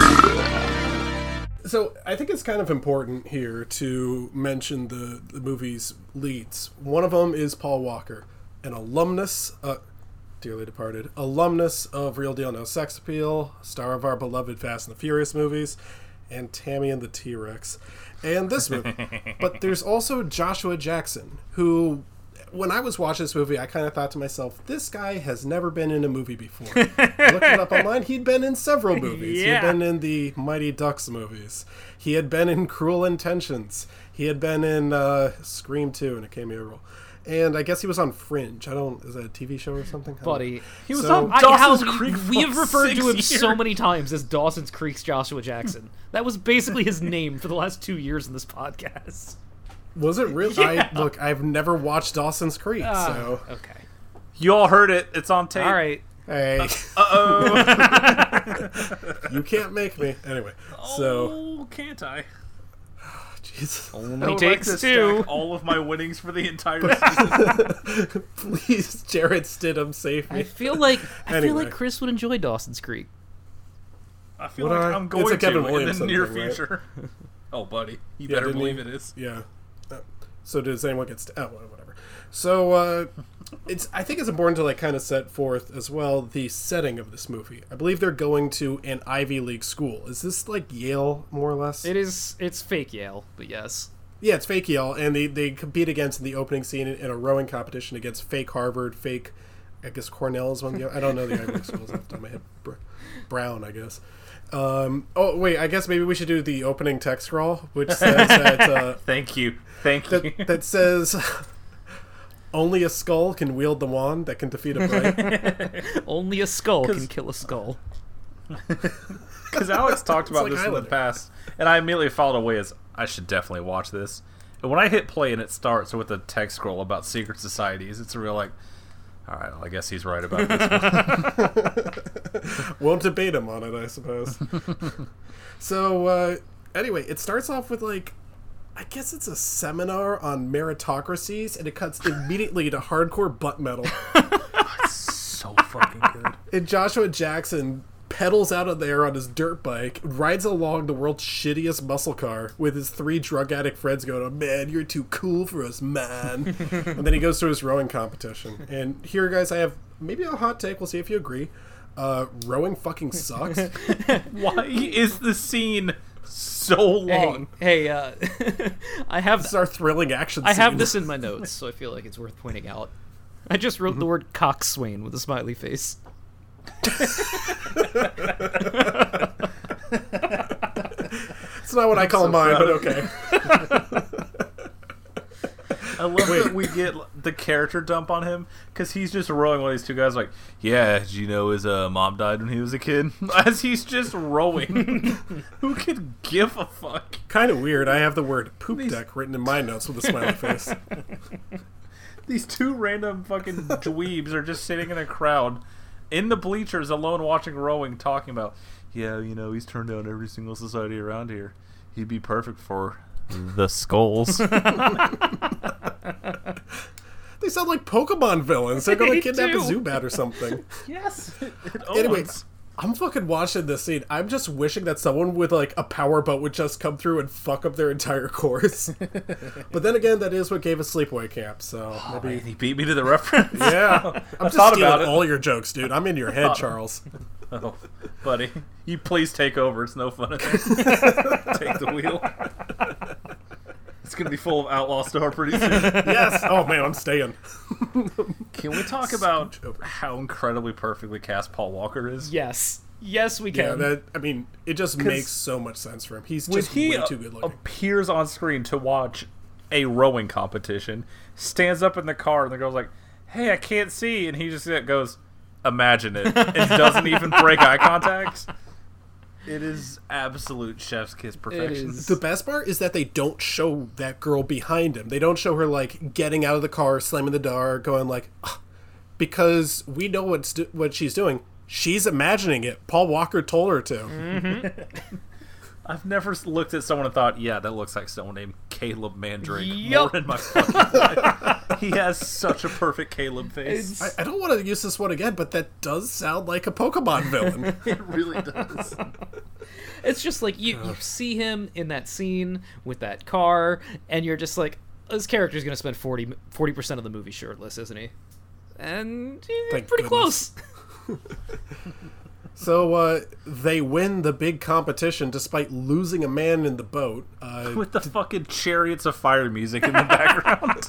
It's This movie's so good, you guys. I think the Winklevoss twins could take these guys. I don't know about you. So anyway, they're cel- they're celebrating at the world's towniest tavern I've ever seen. Yeah. And they're drinking perhaps the lightest beer that they have because, oh, we still have to study physics tonight, Reginald. And they're complaining about student loans. Turns out going to law school is really expensive. forty-five thousand dollars for tuition at Harvard. And the lawn oh, chair. Gee. Calling the National Guard. How am I going to afford all that with my three part-time jobs at Yale?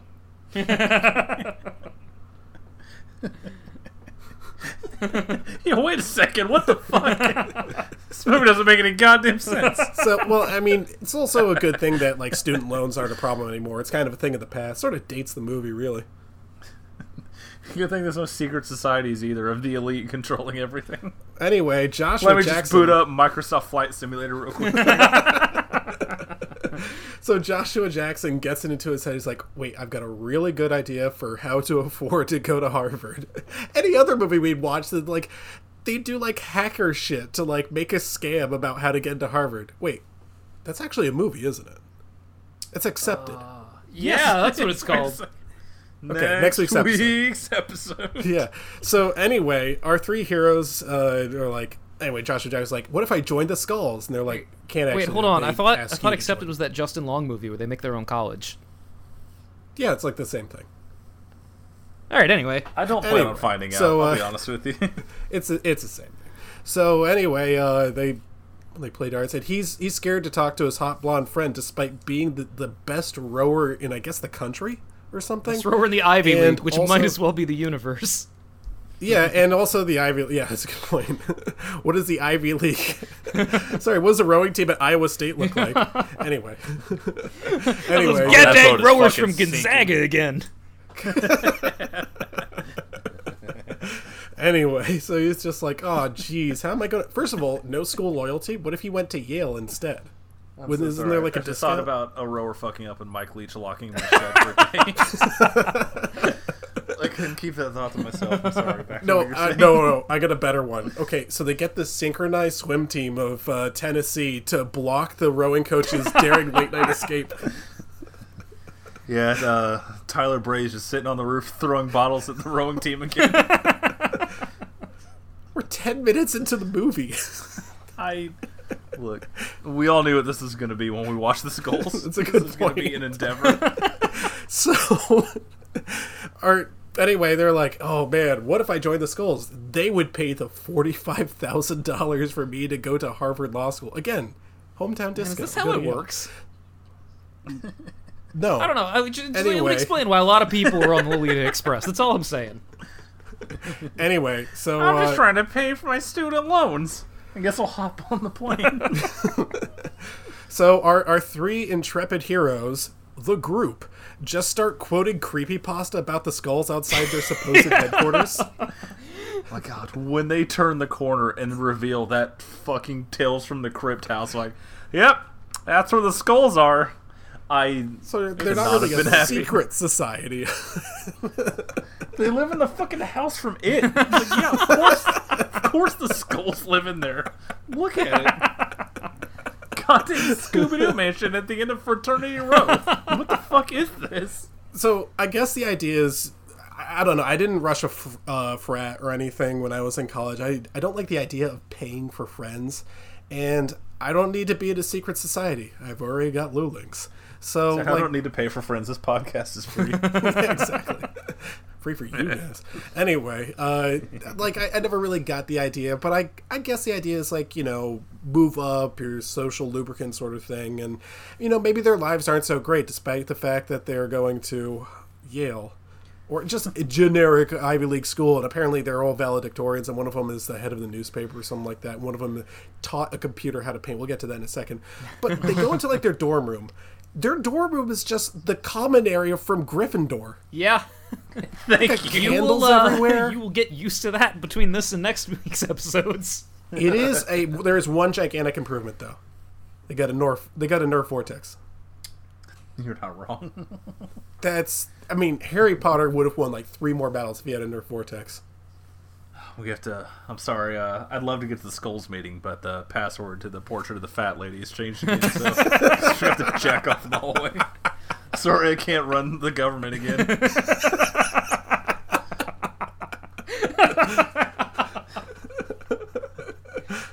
What's what's the name of the was it Barty Crouch or whatever? Is the is the scrub oh, oh, who you, can't you mean, like uh, you mean Myrtle Elizabeth Warren? Oh man, she sicked her cat McCavity on me. Fuck, we're gonna be here till five in the morning. Do you think Craig T. Nelson hates Paul Walker because he's a fucking squib and then no amount of money will teach him magic? This is gonna be the worst episode in history. I this is wait. Our best one, I love it. So we're eleven minutes into the movie.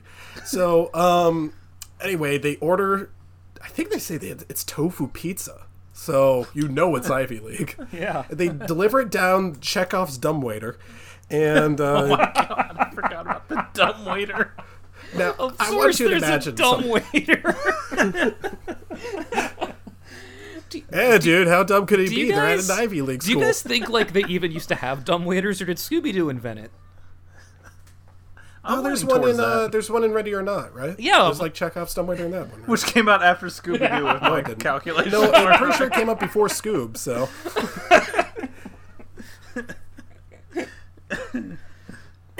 so anyway, fuck. Look, it's either gonna be this or a lot of jokes about everyone at that school fucking kids. So you really gotta you yeah, gotta that's take a good go point. Yeah. Here. So so he answers the phone. I I think it's like a rotary phone or something because it's Ivy League. And the first call, I mean, the first voice he he hears says, uh, "A phone booth outside, twenty seconds." He puts down the phone and he runs over there because they needed to insert a running scene just to give this movie some action.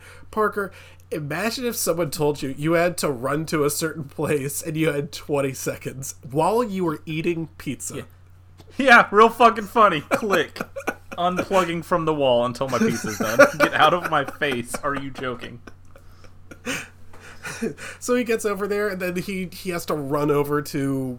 I guess a different phone. They said, and lose the bike. That's cheating. So he has to run over there. Then he runs into the chemistry lab, and there is a beaker with a liquid in it that says "drink me," and he just does it. No, Chris, there is a beaker in a lab that says "drink me."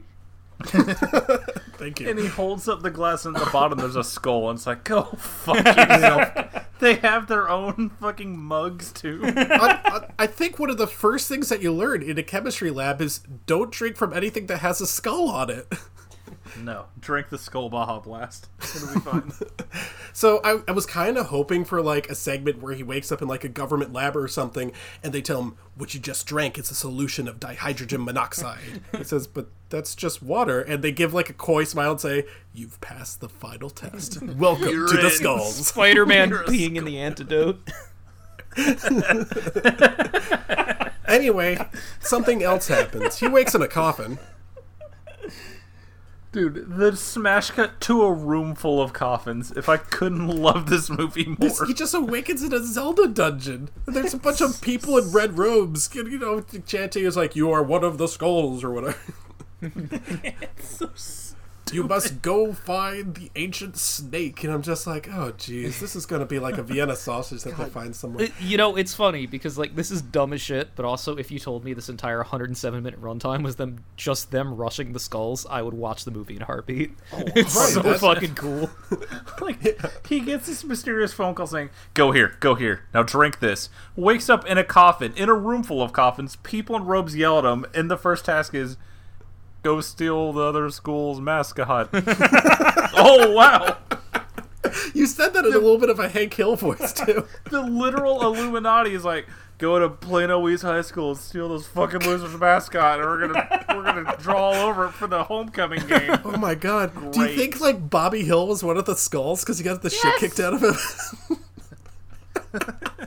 That's my Dale Gribble is also one of the legacy skulls. He helped him get in. Oh my! Dale Gribble fucking branded himself with a skull that we fit in when the end times come. He's prepared. We've never seen him without that wash. Anyway, exactly. So our two leads again, Paul Walker and Joshua Jackson. How dare uh, you. They have to scale a building to get a snake weather vane.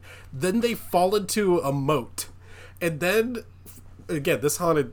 Like castle part of the school has a moat, and Paul Walker uses the snake weather vane to scare Joshua Jackson. This is our movie, so we're fifteen minutes in. This is a hell of a meet cute because they immediately become soulmates. Yep, that's it's exactly what they call each other throughout the movie they too. So a whole lot. My favorite review on Letterboxd was just simply the words, "Many of them were gay."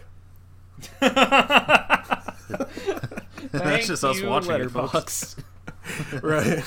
One of the worst sites on the internet. So I, I, this is around the time where I realized, because this is where the uh, the black friend, the only black friend in the movie, gets really mad at him for uh, for joining the Skulls and not telling him about it.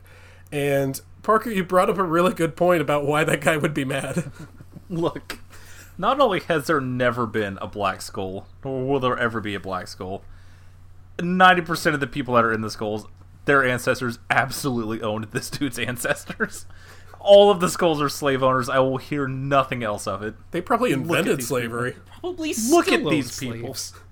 Exactly. Evidently, yeah. Uh, Who do you think is working the coat room at that party we're going to get to? So anyway, he gets a call from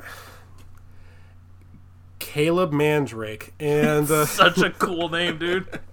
And he sort of motions for his girlfriend love interest to leave the room. Dude, just go in the bathroom and take the call. It's not a big deal. You're so, in the common room like, hey, you don't get the fuck out. I gotta talk to Caleb again. Well, you think Excuse they you me, think I'm... they had cordless rotary phones, man? No, they they are getting like the little fireplace uh, message from Sirius Black, so, you know. God damn. No, we cannot keep doing this. This has if to If we stop. keep up these jokes, they're gonna think that we like Harry Potter. Oh, that's a good point. Okay, it's all so fresh in my brain. You can't, you cannot get me started down this path. I'm just trying to put this in terms that you'll understand. We so, are already an hour and a half in. I'm doing this for you. Thank you. Okay, so this is an entire movie that stars people who have never won a fight in their lives, and I can just tell from the way that everyone interacts with each other. So uh, anyway, the skulls meet in a stone coliseum that has the word "war" carved in all capital letters in the wall. The reveal of Craig T. Nelson standing in front of war is so goddamn funny. I hold up that I want to talk about this. Is this where they filmed the Crossfire commercials? Might as well be, dude. It looks like it. Everyone's in some sort of arena. That's like the, the other test to get in now. Crossfire between soulmates. How many rooms are in this castle? Anyway, uh, the guys are uh, re- forced to repeat a little mantra. If you guys, I like to do a little uh, initiation to the podcast. If you guys could repeat what I say for me. Okay. I say your name. I say your name. Your name. We live by the rules. We live. I am the rules. We die by the rules. We die by the rules. If you break the rules... No, wait a second. I will I've report been, you. I've been bamboozled.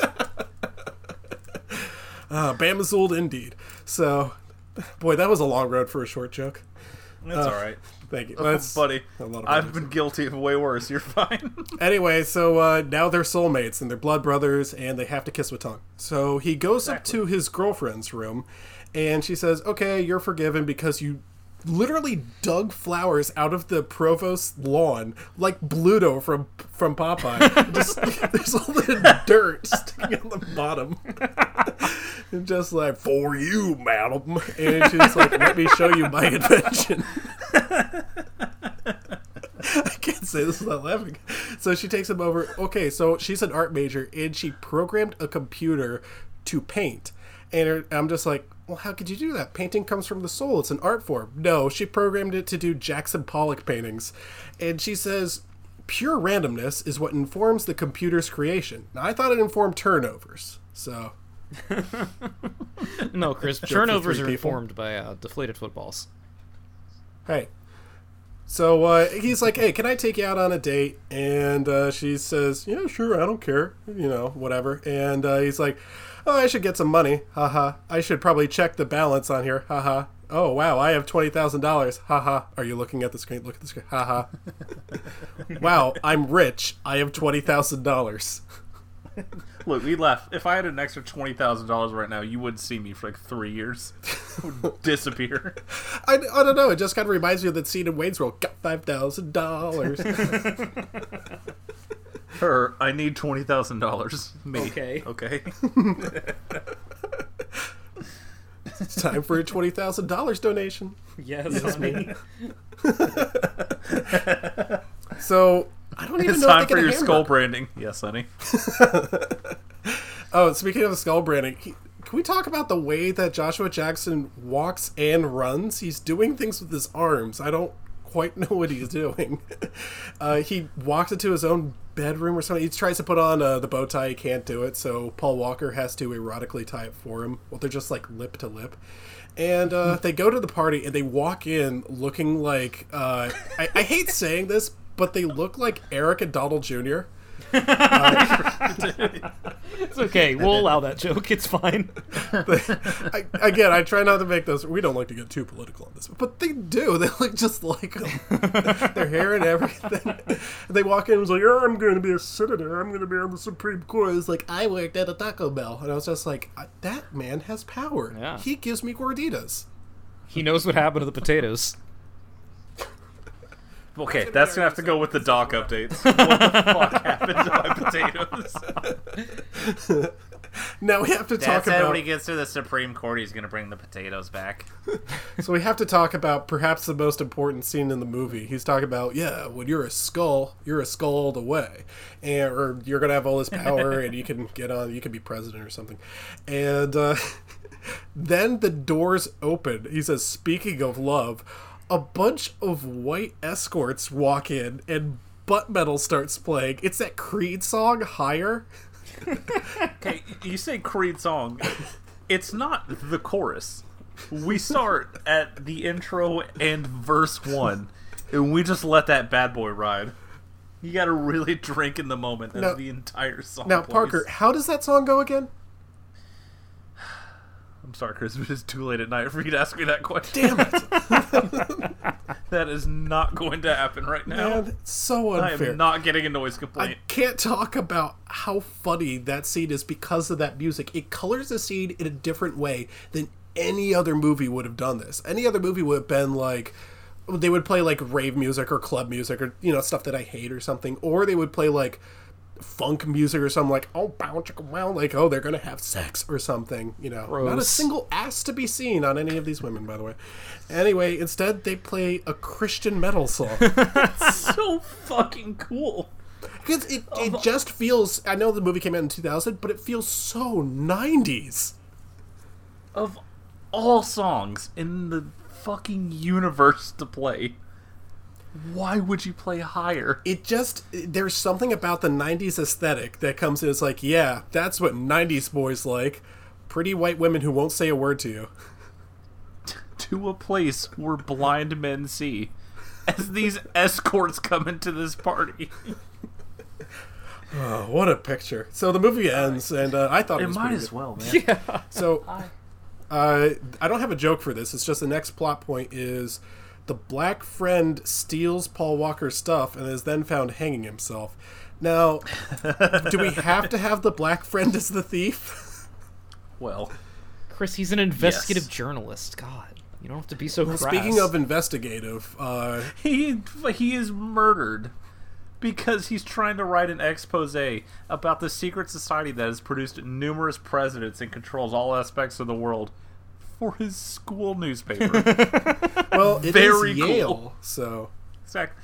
I have a story that's going to break the lid on everything. Hey, cool, uh... why don't you walk this way real quick? Let me tell you something. This alley here. I mean, if he really wants to write an article, he could write about the safe spaces. You know, yeah, there's a exactly. bit of an epidemic going on. All right, picture this if you will. I was doing an Adam Carolla, which, wow, that was kind of close to Adam, to uh, Ben Shapiro. Never seen he's him in the muse. Same room at the same time. Maybe he's on stilts. Okay, anyway. I don't see him in most rooms. So my head You're really level. Suggesting that Adam Carolla's three babies wearing a trench coat?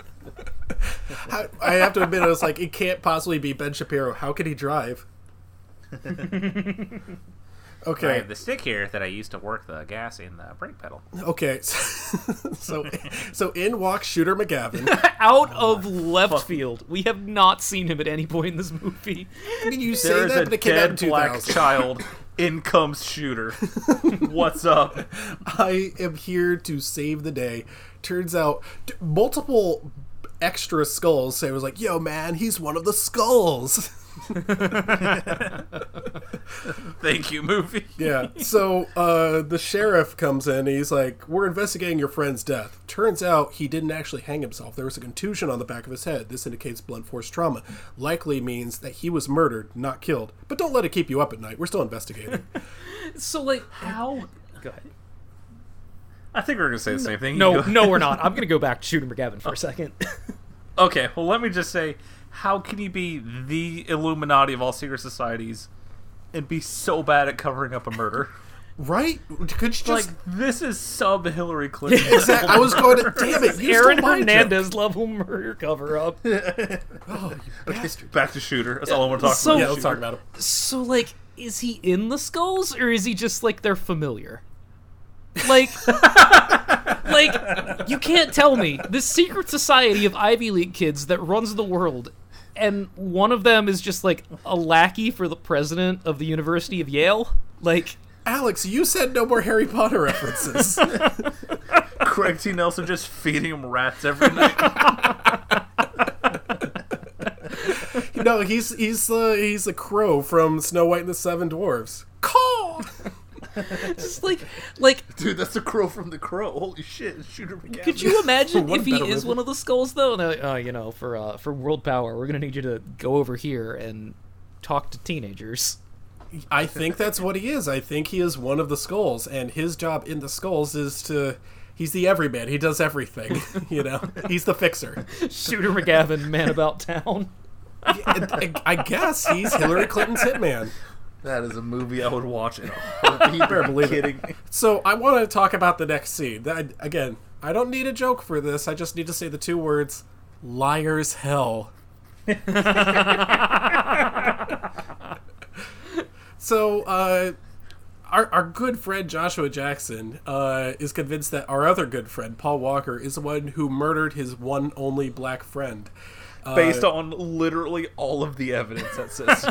Yeah, it could not possibly be any more clear. Absolute worst murderer in history. Yeah, he, he's up there. And it turns out he didn't even uh, do a good job of it because there, there's a twist oh. coming later. If you call but it we're going to get... I, I'm excited. We can't, we'll we can't go that far yet. But anyway, apparently one of their rituals is to get shoved inside a rusty cage, lip to lip, and just ask each other any questions, and they're not allowed to lie. And they pre- they just I lie. Then. Sure hope nobody so, gets uh, reported in here. Yeah. Well, hey, break the rules. So anyway, he asked you him, and your soulmate will grab your dual disc. I was about to say. So well, anyway, we're we're gonna get to that a little bit later. Okay. Uh, we sure are. So you can ask him any question. The the question would be, hey, did you kill my friend? And also, why? Instead, he asks him, what's the worst thing you've ever done? And he, he pulls out the Cruel Intentions reference. He's like, I fucked one of my mom's friends. I believe it. It's like, come on. Uh, first of this all, movie's... if I was one of his mom's friends, I would absolutely fuck. Correct. I wish I were friends with his mom. That's one way to put it. Instead, he just, he just screams in his face, what's the worst thing you've ever done? Uh, not murder your friend? Anyway, they're released from there. Most of them have their shirts off. I don't know why. Don't worry about it. I Can we get like a Liar's Hell room in the studio or something? We're going to play Liars Never Have I Ever. Why cool. didn't you submit your audio? Why didn't you edit it? Why did you say this movie was good? Why did you believe me? What happened to Doctor Ben? Why did you pick the Giants? What happened to Doctor Disrespect? What happened to Robot Jones? God damn it! It's okay. Just fucking need a second here. So anyway, I can't believe I fucking walked backwards in that trap. You did that I'm on so purpose. Bad. Okay, so turns out this was the sloppiest manslaughter I've ever seen. It's so good.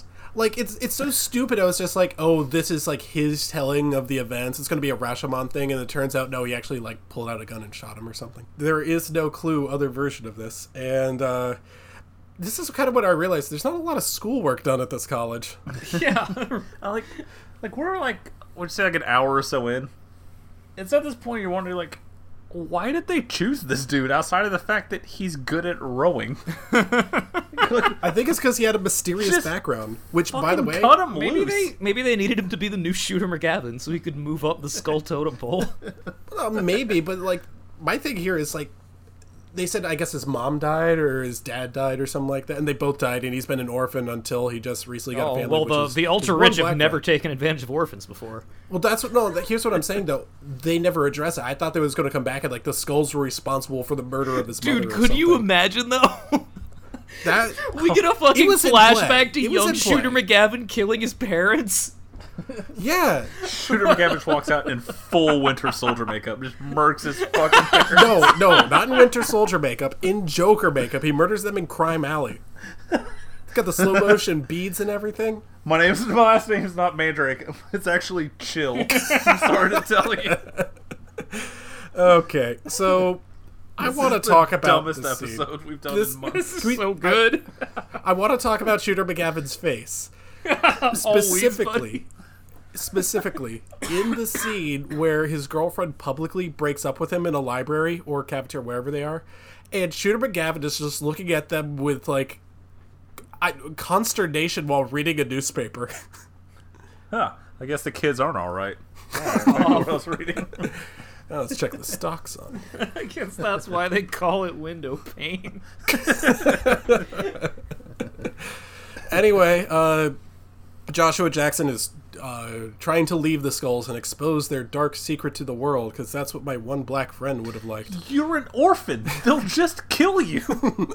So he decides to chase after the guy. Well, first of all, he goes to his uh, drug addict friends and uh, convinces them to help him out by offering them the world's shittiest classic car I've ever seen. Fucking and he's like, I come definitely on. went down a rabbit hole of like, what would the Skulls gift be for me?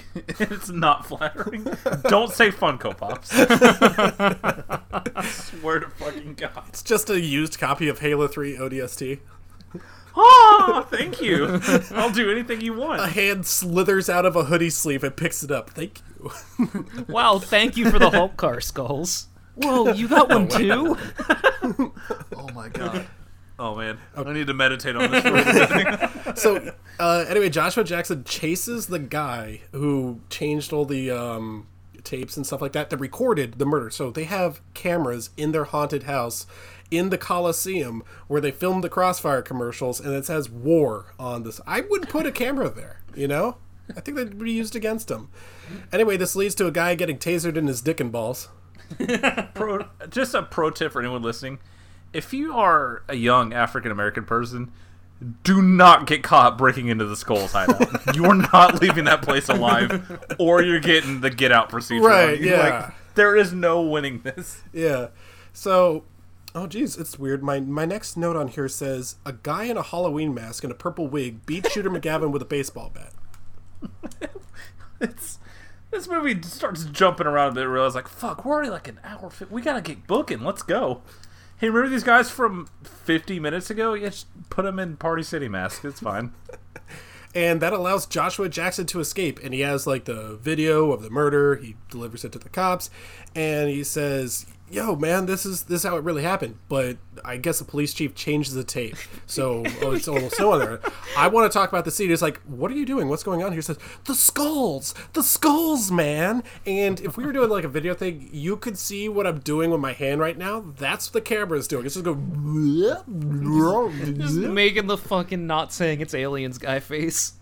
Right. Can we talk about the tape, please? And Paul Walker's tour de force performance here. Oh, this. Let me clear my throat here. Because in this scene, we find out that, oh no, he chased him, but his friend accidentally slipped and fell, and Paul Walker reacted as such. Oh, God! No! God! Dad, I killed someone! Dad! Ah, oh, Dad! No, wait, you're missing some of the best ah. parts here. Dad, I have to call the police. I have I to call nine one one. I don't know why Dad. I dialed you first.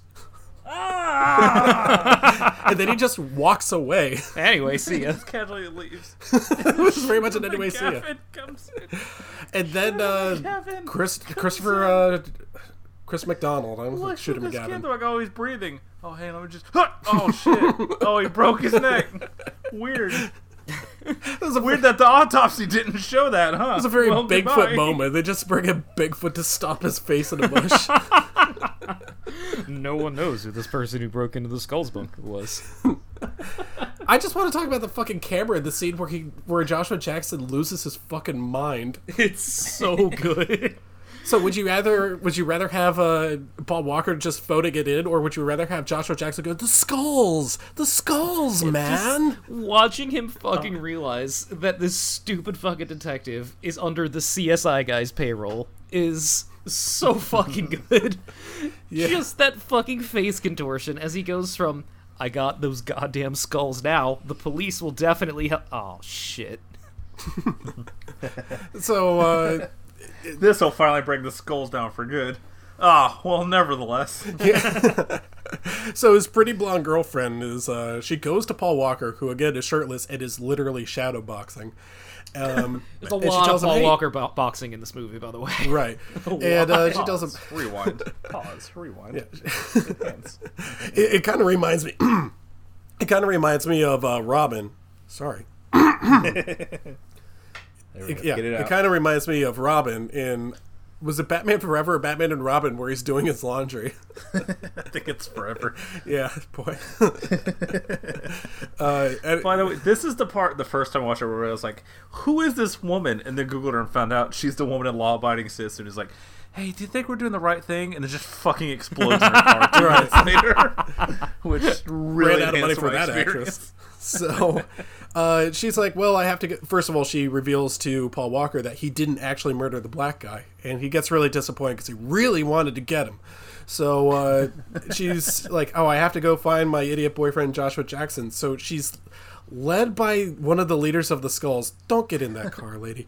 And honest to God, what the fuck is wrong with you? This fucking guy is just doing his best Bill Clinton, too. Like, right, yeah. It is... Man... The parallels to modern day are disconcerting with this movie. They also reveal that he's almost a pedophile. It's like, oh, you've been having an affair with someone who was nineteen. Yeah, it's a rewrite if I've ever. Uh, yeah, sorry, you man. You can almost hear the fucking dub over. you, that's it's great because you can just hear the plane turning around from its path to to uh, Epstein's Island. It's like, well, my whoa, God, whoa, man, whoa, she's only sir. S- we have standards here. Should have just had someone else dub over the line. My God, man, she's only nineteen. Get the fuck out of here. Jeffrey Epstein called this. Yeah, he's such a monster. He picked someone who was legal, plus an extra year just to be safe. Yeah, go fuck yourself. So his name appears in Epstein's flight logs as MILF guy, number two. And that's the darkest joke I think I've told on here. Uh, anyway, so he she somehow goes to the hospital and picks him up. He's sitting in a wheelchair drooling post-lobotomy. And she's like, we can still be friends. Like, they, they, you have to realize they're the Skulls. They murder literally anyone who's a threat to them. And instead of killing him, this fucking orphan, they go, what if we just made him retarded and locked him in a building? Like, they say in the first five minutes, yeah, his dad left when he was like one and his mom's dad, like, he has no one. He has two people in his life, one of which you've already killed. This seems like a pretty open and shut case. But no, we're just going to pay to, like, feed him and keep him alive for the next forty-five years. So anyway, she takes him away on a thrilling chase. A chase. And uh, they're stopped on a bridge, and Shooter McGavin gets killed. Almost makes you wonder why we'd bother with the sanitarium at all. It lasted all of thirty seconds. Yeah. In a movie that has and the it, nerve it, to be like an hour forty. And it turns out Joshua Jackson put his brain back in his head, like in Psychonauts, and he can now talk. Don't worry, guys, I fixed the lobotomy. I rode my way through he it. He fucking looks like Frodo suffering from the ring-itis or whatever. Like, ring-itis? and, and then the black police chief comes up and he's like, I saved your life because of the Skulls. He's just like, why did you do that? And I was like, oh, I guess I could just talk now. it's it's a lot like Twister in the forgotten episode of uh, Rock Power. Oh, yeah, I forgot that I could talk. Man, fucking Shooter McGavin getting blown away on this bridge, though, by the cops is real good. I, I'd like to think that he wrote that scene in there for himself. He's like, all right, I will be fifth billed in your shitty fucking movie, but I don't I don't want to leave any mysteries. I don't want to get... God, can you imagine if... Sorry. I just thought about, hey, okay. I just thought what if, if what if Elijah Wood was the protagonist of this movie? Dude, I'm just I, now I'm just imagining fucking Shooter McGavin going like, all right, but you gotta kill me off because I don't want you to bring me back for the sequel. And then coming Skulls back too. To direct the sequel. The search for Shooter. You know, uh, I thought The Skulls two was really lacking, but Christy Alley was fantastic. Also, I'm just imagining The Skulls just ramming Elijah Wood's nuts in the flagpole right now. Just giving him the business. No Harvard, no law school, no, no mother. I'll keep yours, I'll cut mine. Oh shit, I saw my chance and I took it. Thank you. Anyway, so he gets uh, he has to come up with a solution. I, I guess they're just gonna let him live, you know? I anyway mean... he comes into the Skulls meeting with, dressed in just a t-shirt, which is most unorthodox, and he comes in there with their big rule book and he says, I challenge you I challenge you to rule number one nineteen. He fucking cool, there's forty of us, bam, you're dead. Movie over. Well, you see, they're men of culture. They have to live by the rules of an orderly society. I gotta admit, this Parker, fucking guy meets the fucking rules guy from Serenity and finds out how to stop the Skull. Right, yeah. So, Alex, you mentioned the word society. Parker, I'm getting very strong the movie society vibes from oh, this man. Scene. We...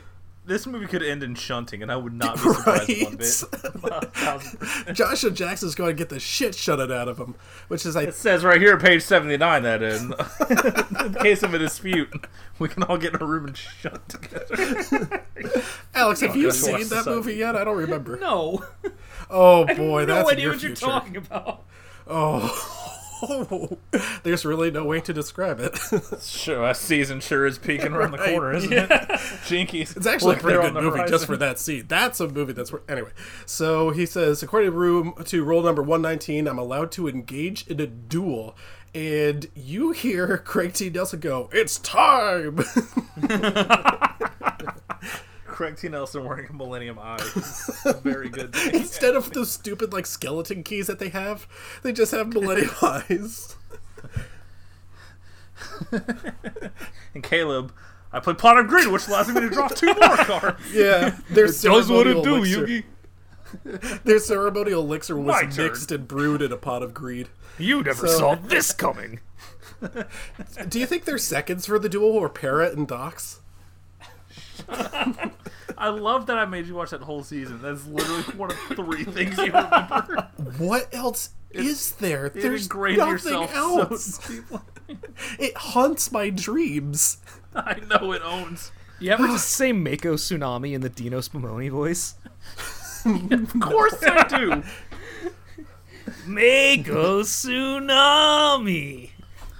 You ever just talk in the Weevil Underwood voice for like ten minutes and worry you're going to get stuck in it and have to stop yourself? No. Okay, so anyway, he... De- oh, yeah, me neither. Anyway, so they say we can pursue our dispute or settle a dispute in a gentlemanly fashion. I thought that meant play chess.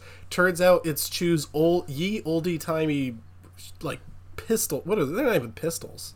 Like, musket you know, I was pistols. I was going to say... that this counts as us watching Hamilton. That way it's not It's close enough. This is better music. I'll take that great Correct. song over Hamilton. Hello, my friend, we'll meet again. Ah, see, I knew I'd get to do it. Anyway. I got excited. Anyway, uh, so they all dress up in stupid shirts and stuff, and they go out to, I guess, their own little private Stonehenge, and... Uh, what the fuck is this? Yeah, it it kind of looks like the open-air thing where they did the auction in Get Out. Second reference to that. And uh, instead here it's like, choose your weapon. Oh, you get this pistol, or this pistol, or this pistol. And he's just, he just chooses one. Ah, oh, my son is a crack shot. Could you imagine like, if they had, like, ninja stars and shit in there? Like, just more dual weapons. Tom Berenger, ninja stars. So, first of all, Craig T. Nelson... Ah, uh, yes, I choose the halberd. Craig... This is for you, Chris. The scene, the medieval time scene in The Cable Guy. That's how this movie ends. I wish.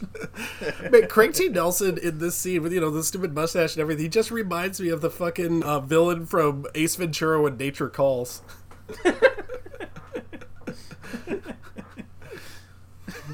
That's not what I expected, but you're not He kind wrong. Of does look like him, doesn't he? It's like, and you must be the Monopoly guy.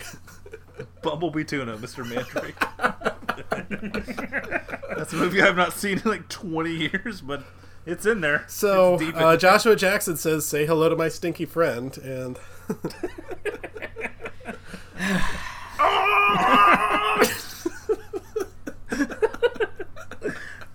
So next week's episode... Anyway, so they pull this out their guns. This is the dumbest fucking thing I do week to week, and it's not even close. It's the most beloved thing I do. Anyway, so uh, Joshua Jackson pulls out one of the pistols. It doesn't matter which one. He pulls out one of the pistols, and so does his good friend Paul Walker. And they get back to back, and he's just like, "We're soulmates, dear. Don't you do it." And their walk is like, "Please don't do it." And he turns around and just drops his gun and says, "Come on, bro. You wouldn't do it, bro. Come on, man. Let's settle this on the road. Ten, ten seconds at a time." Or was it uh, one hundred meters at a time? How dare I'm not helping him. Goes. Thank you. I'm so angry. Yeah. That was, um... This is the worst day of my life. I don't know. It was in some... That was in, like, what, Speed two or something? Anyway. So he... Shaking. Could you imagine, though? No. Because so I actually would, would watched be, that movie. Would it be a boat race, or would it be, like, a car race on the boat? Yes. Anyway, uh, oh my goodness. So his father starts, just shoot him, just shoot the guy, and he and Paul Walker starts crying and shoots his dad. Why does his dad take the gun? He really wants I that kid understand. dead, which I have to admit, I'm kind of on his dad's side. You gotta, you know, tie up this loose end. Exactly, man. Do you want to make it in life or not? I don't have to answer for my own actions. Well, time to answer, bitch. Lock and load, let's get in there. And then he tries to murder himself. Yeah, then he tries... This movie almost ends with a patricide suicide. Yeah. What a cool movie. He almost puts a gun to his head and pulls it, and he's just like, no! We have to make it to the twenty thirties or whatever, because that's when Demolition Man happens, and that's when every restaurant is a Taco Bell. That's the reason to keep living. The Skulls are running all of those Taco Bells, too. Bring back the potatoes. So uh, I'm just thinking about a car race on a boat right now. That's really eating up all my. You thoughts. Also imagining it on the fucking level from Tony Hawk two? Yes, of course. Okay, I, well, why do they call him B K? Wait a second. Wait, we're literally just thinking of the Mario Kart Double Dash level on the on the Daisy Cruise. I okay. No, I got it confused with the D S one. I got dry bones P T S D like all over again. Did someone say dry bones? Well, welcome. Actually, my wife says that that's a lot healthier. Wet-ass bees. Did you see the one about, like, Trump was really mad that the shower heads aren't giving him enough water, and someone said wet-ass president? This is so fucking stupid. We're two hours in. Okay. We can't talk about wet-ass president. how, does, how does the movie end? I don't even know. I don't remember. I think no, he just the, mo- walks the movie off ends with, with the fucking C S I guy revealing his master plan of how he was manipulating everyone. Yeah, like, he oh, says, well, actually, I'm going to use Joshua Jackson to get rid of my rival, who was my soulmate, Craig T. Nelson. Da, da, da, da, da, da. I am definitely not a pedophile. Yeah, that. So they kind of do that, but to what end? I guess the Skulls still exist, and Joshua Jackson knows better than to tell on anyone, and he just walks into the sunset with his girlfriend. Yep. Yeah, literally. The end. They walk into the sunset and the movie's over. Yeah, then Bittersweet Symphony plays and it just stops. Then he gets hit by a car. It's really fucked up. Man, could you could you imagine showing that movie to somebody for the first time? Like, being in the room and seeing their face? It is it is one of the purest experiences on Earth. Boy, that car's getting pretty close. That's yeah, it's safe. Just like, oh, that can't hmm. be safe. Oh, safety first. This seems a little silly. Maybe they should... Oh, no. Oh, no. Okay. Uh, so, any final thoughts on The Skulls? Skulls above all. On my list of all-time movies. Skulls, if you're listening, please, please uh, get me to pledge. I will drink the piss in the beaker in the lab. Just let me know. Oh, absolutely. I think there's kind of like the nineties aesthetic to this movie that still creeps over into two thousand again. That's that line that goes right up until nine eleven, you know? Then things stop being so much fun. That's what the terrorists took from us. The Skulls. The Skulls. Oh, man. I was thinking earlier about uh, the D N C bringing out Bin Laden's kids and being like, yeah, we'll apologize for nine eleven if you guys just bring back the institutions. Jesus. Uh, anyway, so there's a... All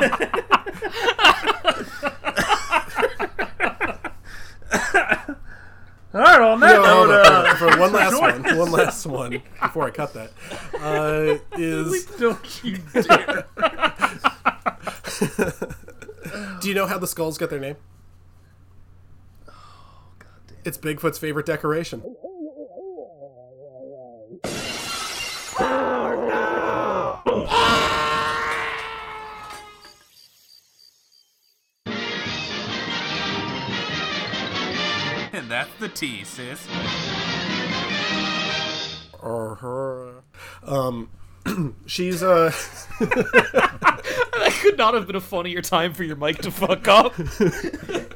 You ran into a tunnel to go... It was powerful. No one else will understand why they really cracked us up, man. I'll put that that did a lot for me. I'll yeah, put that at the end. They're really good. That was an immediate lean away from the microphone. I'm glad I had to say something. I had to say something because I knew we both couldn't keep it in. I'm glad you did. That is perfect timing.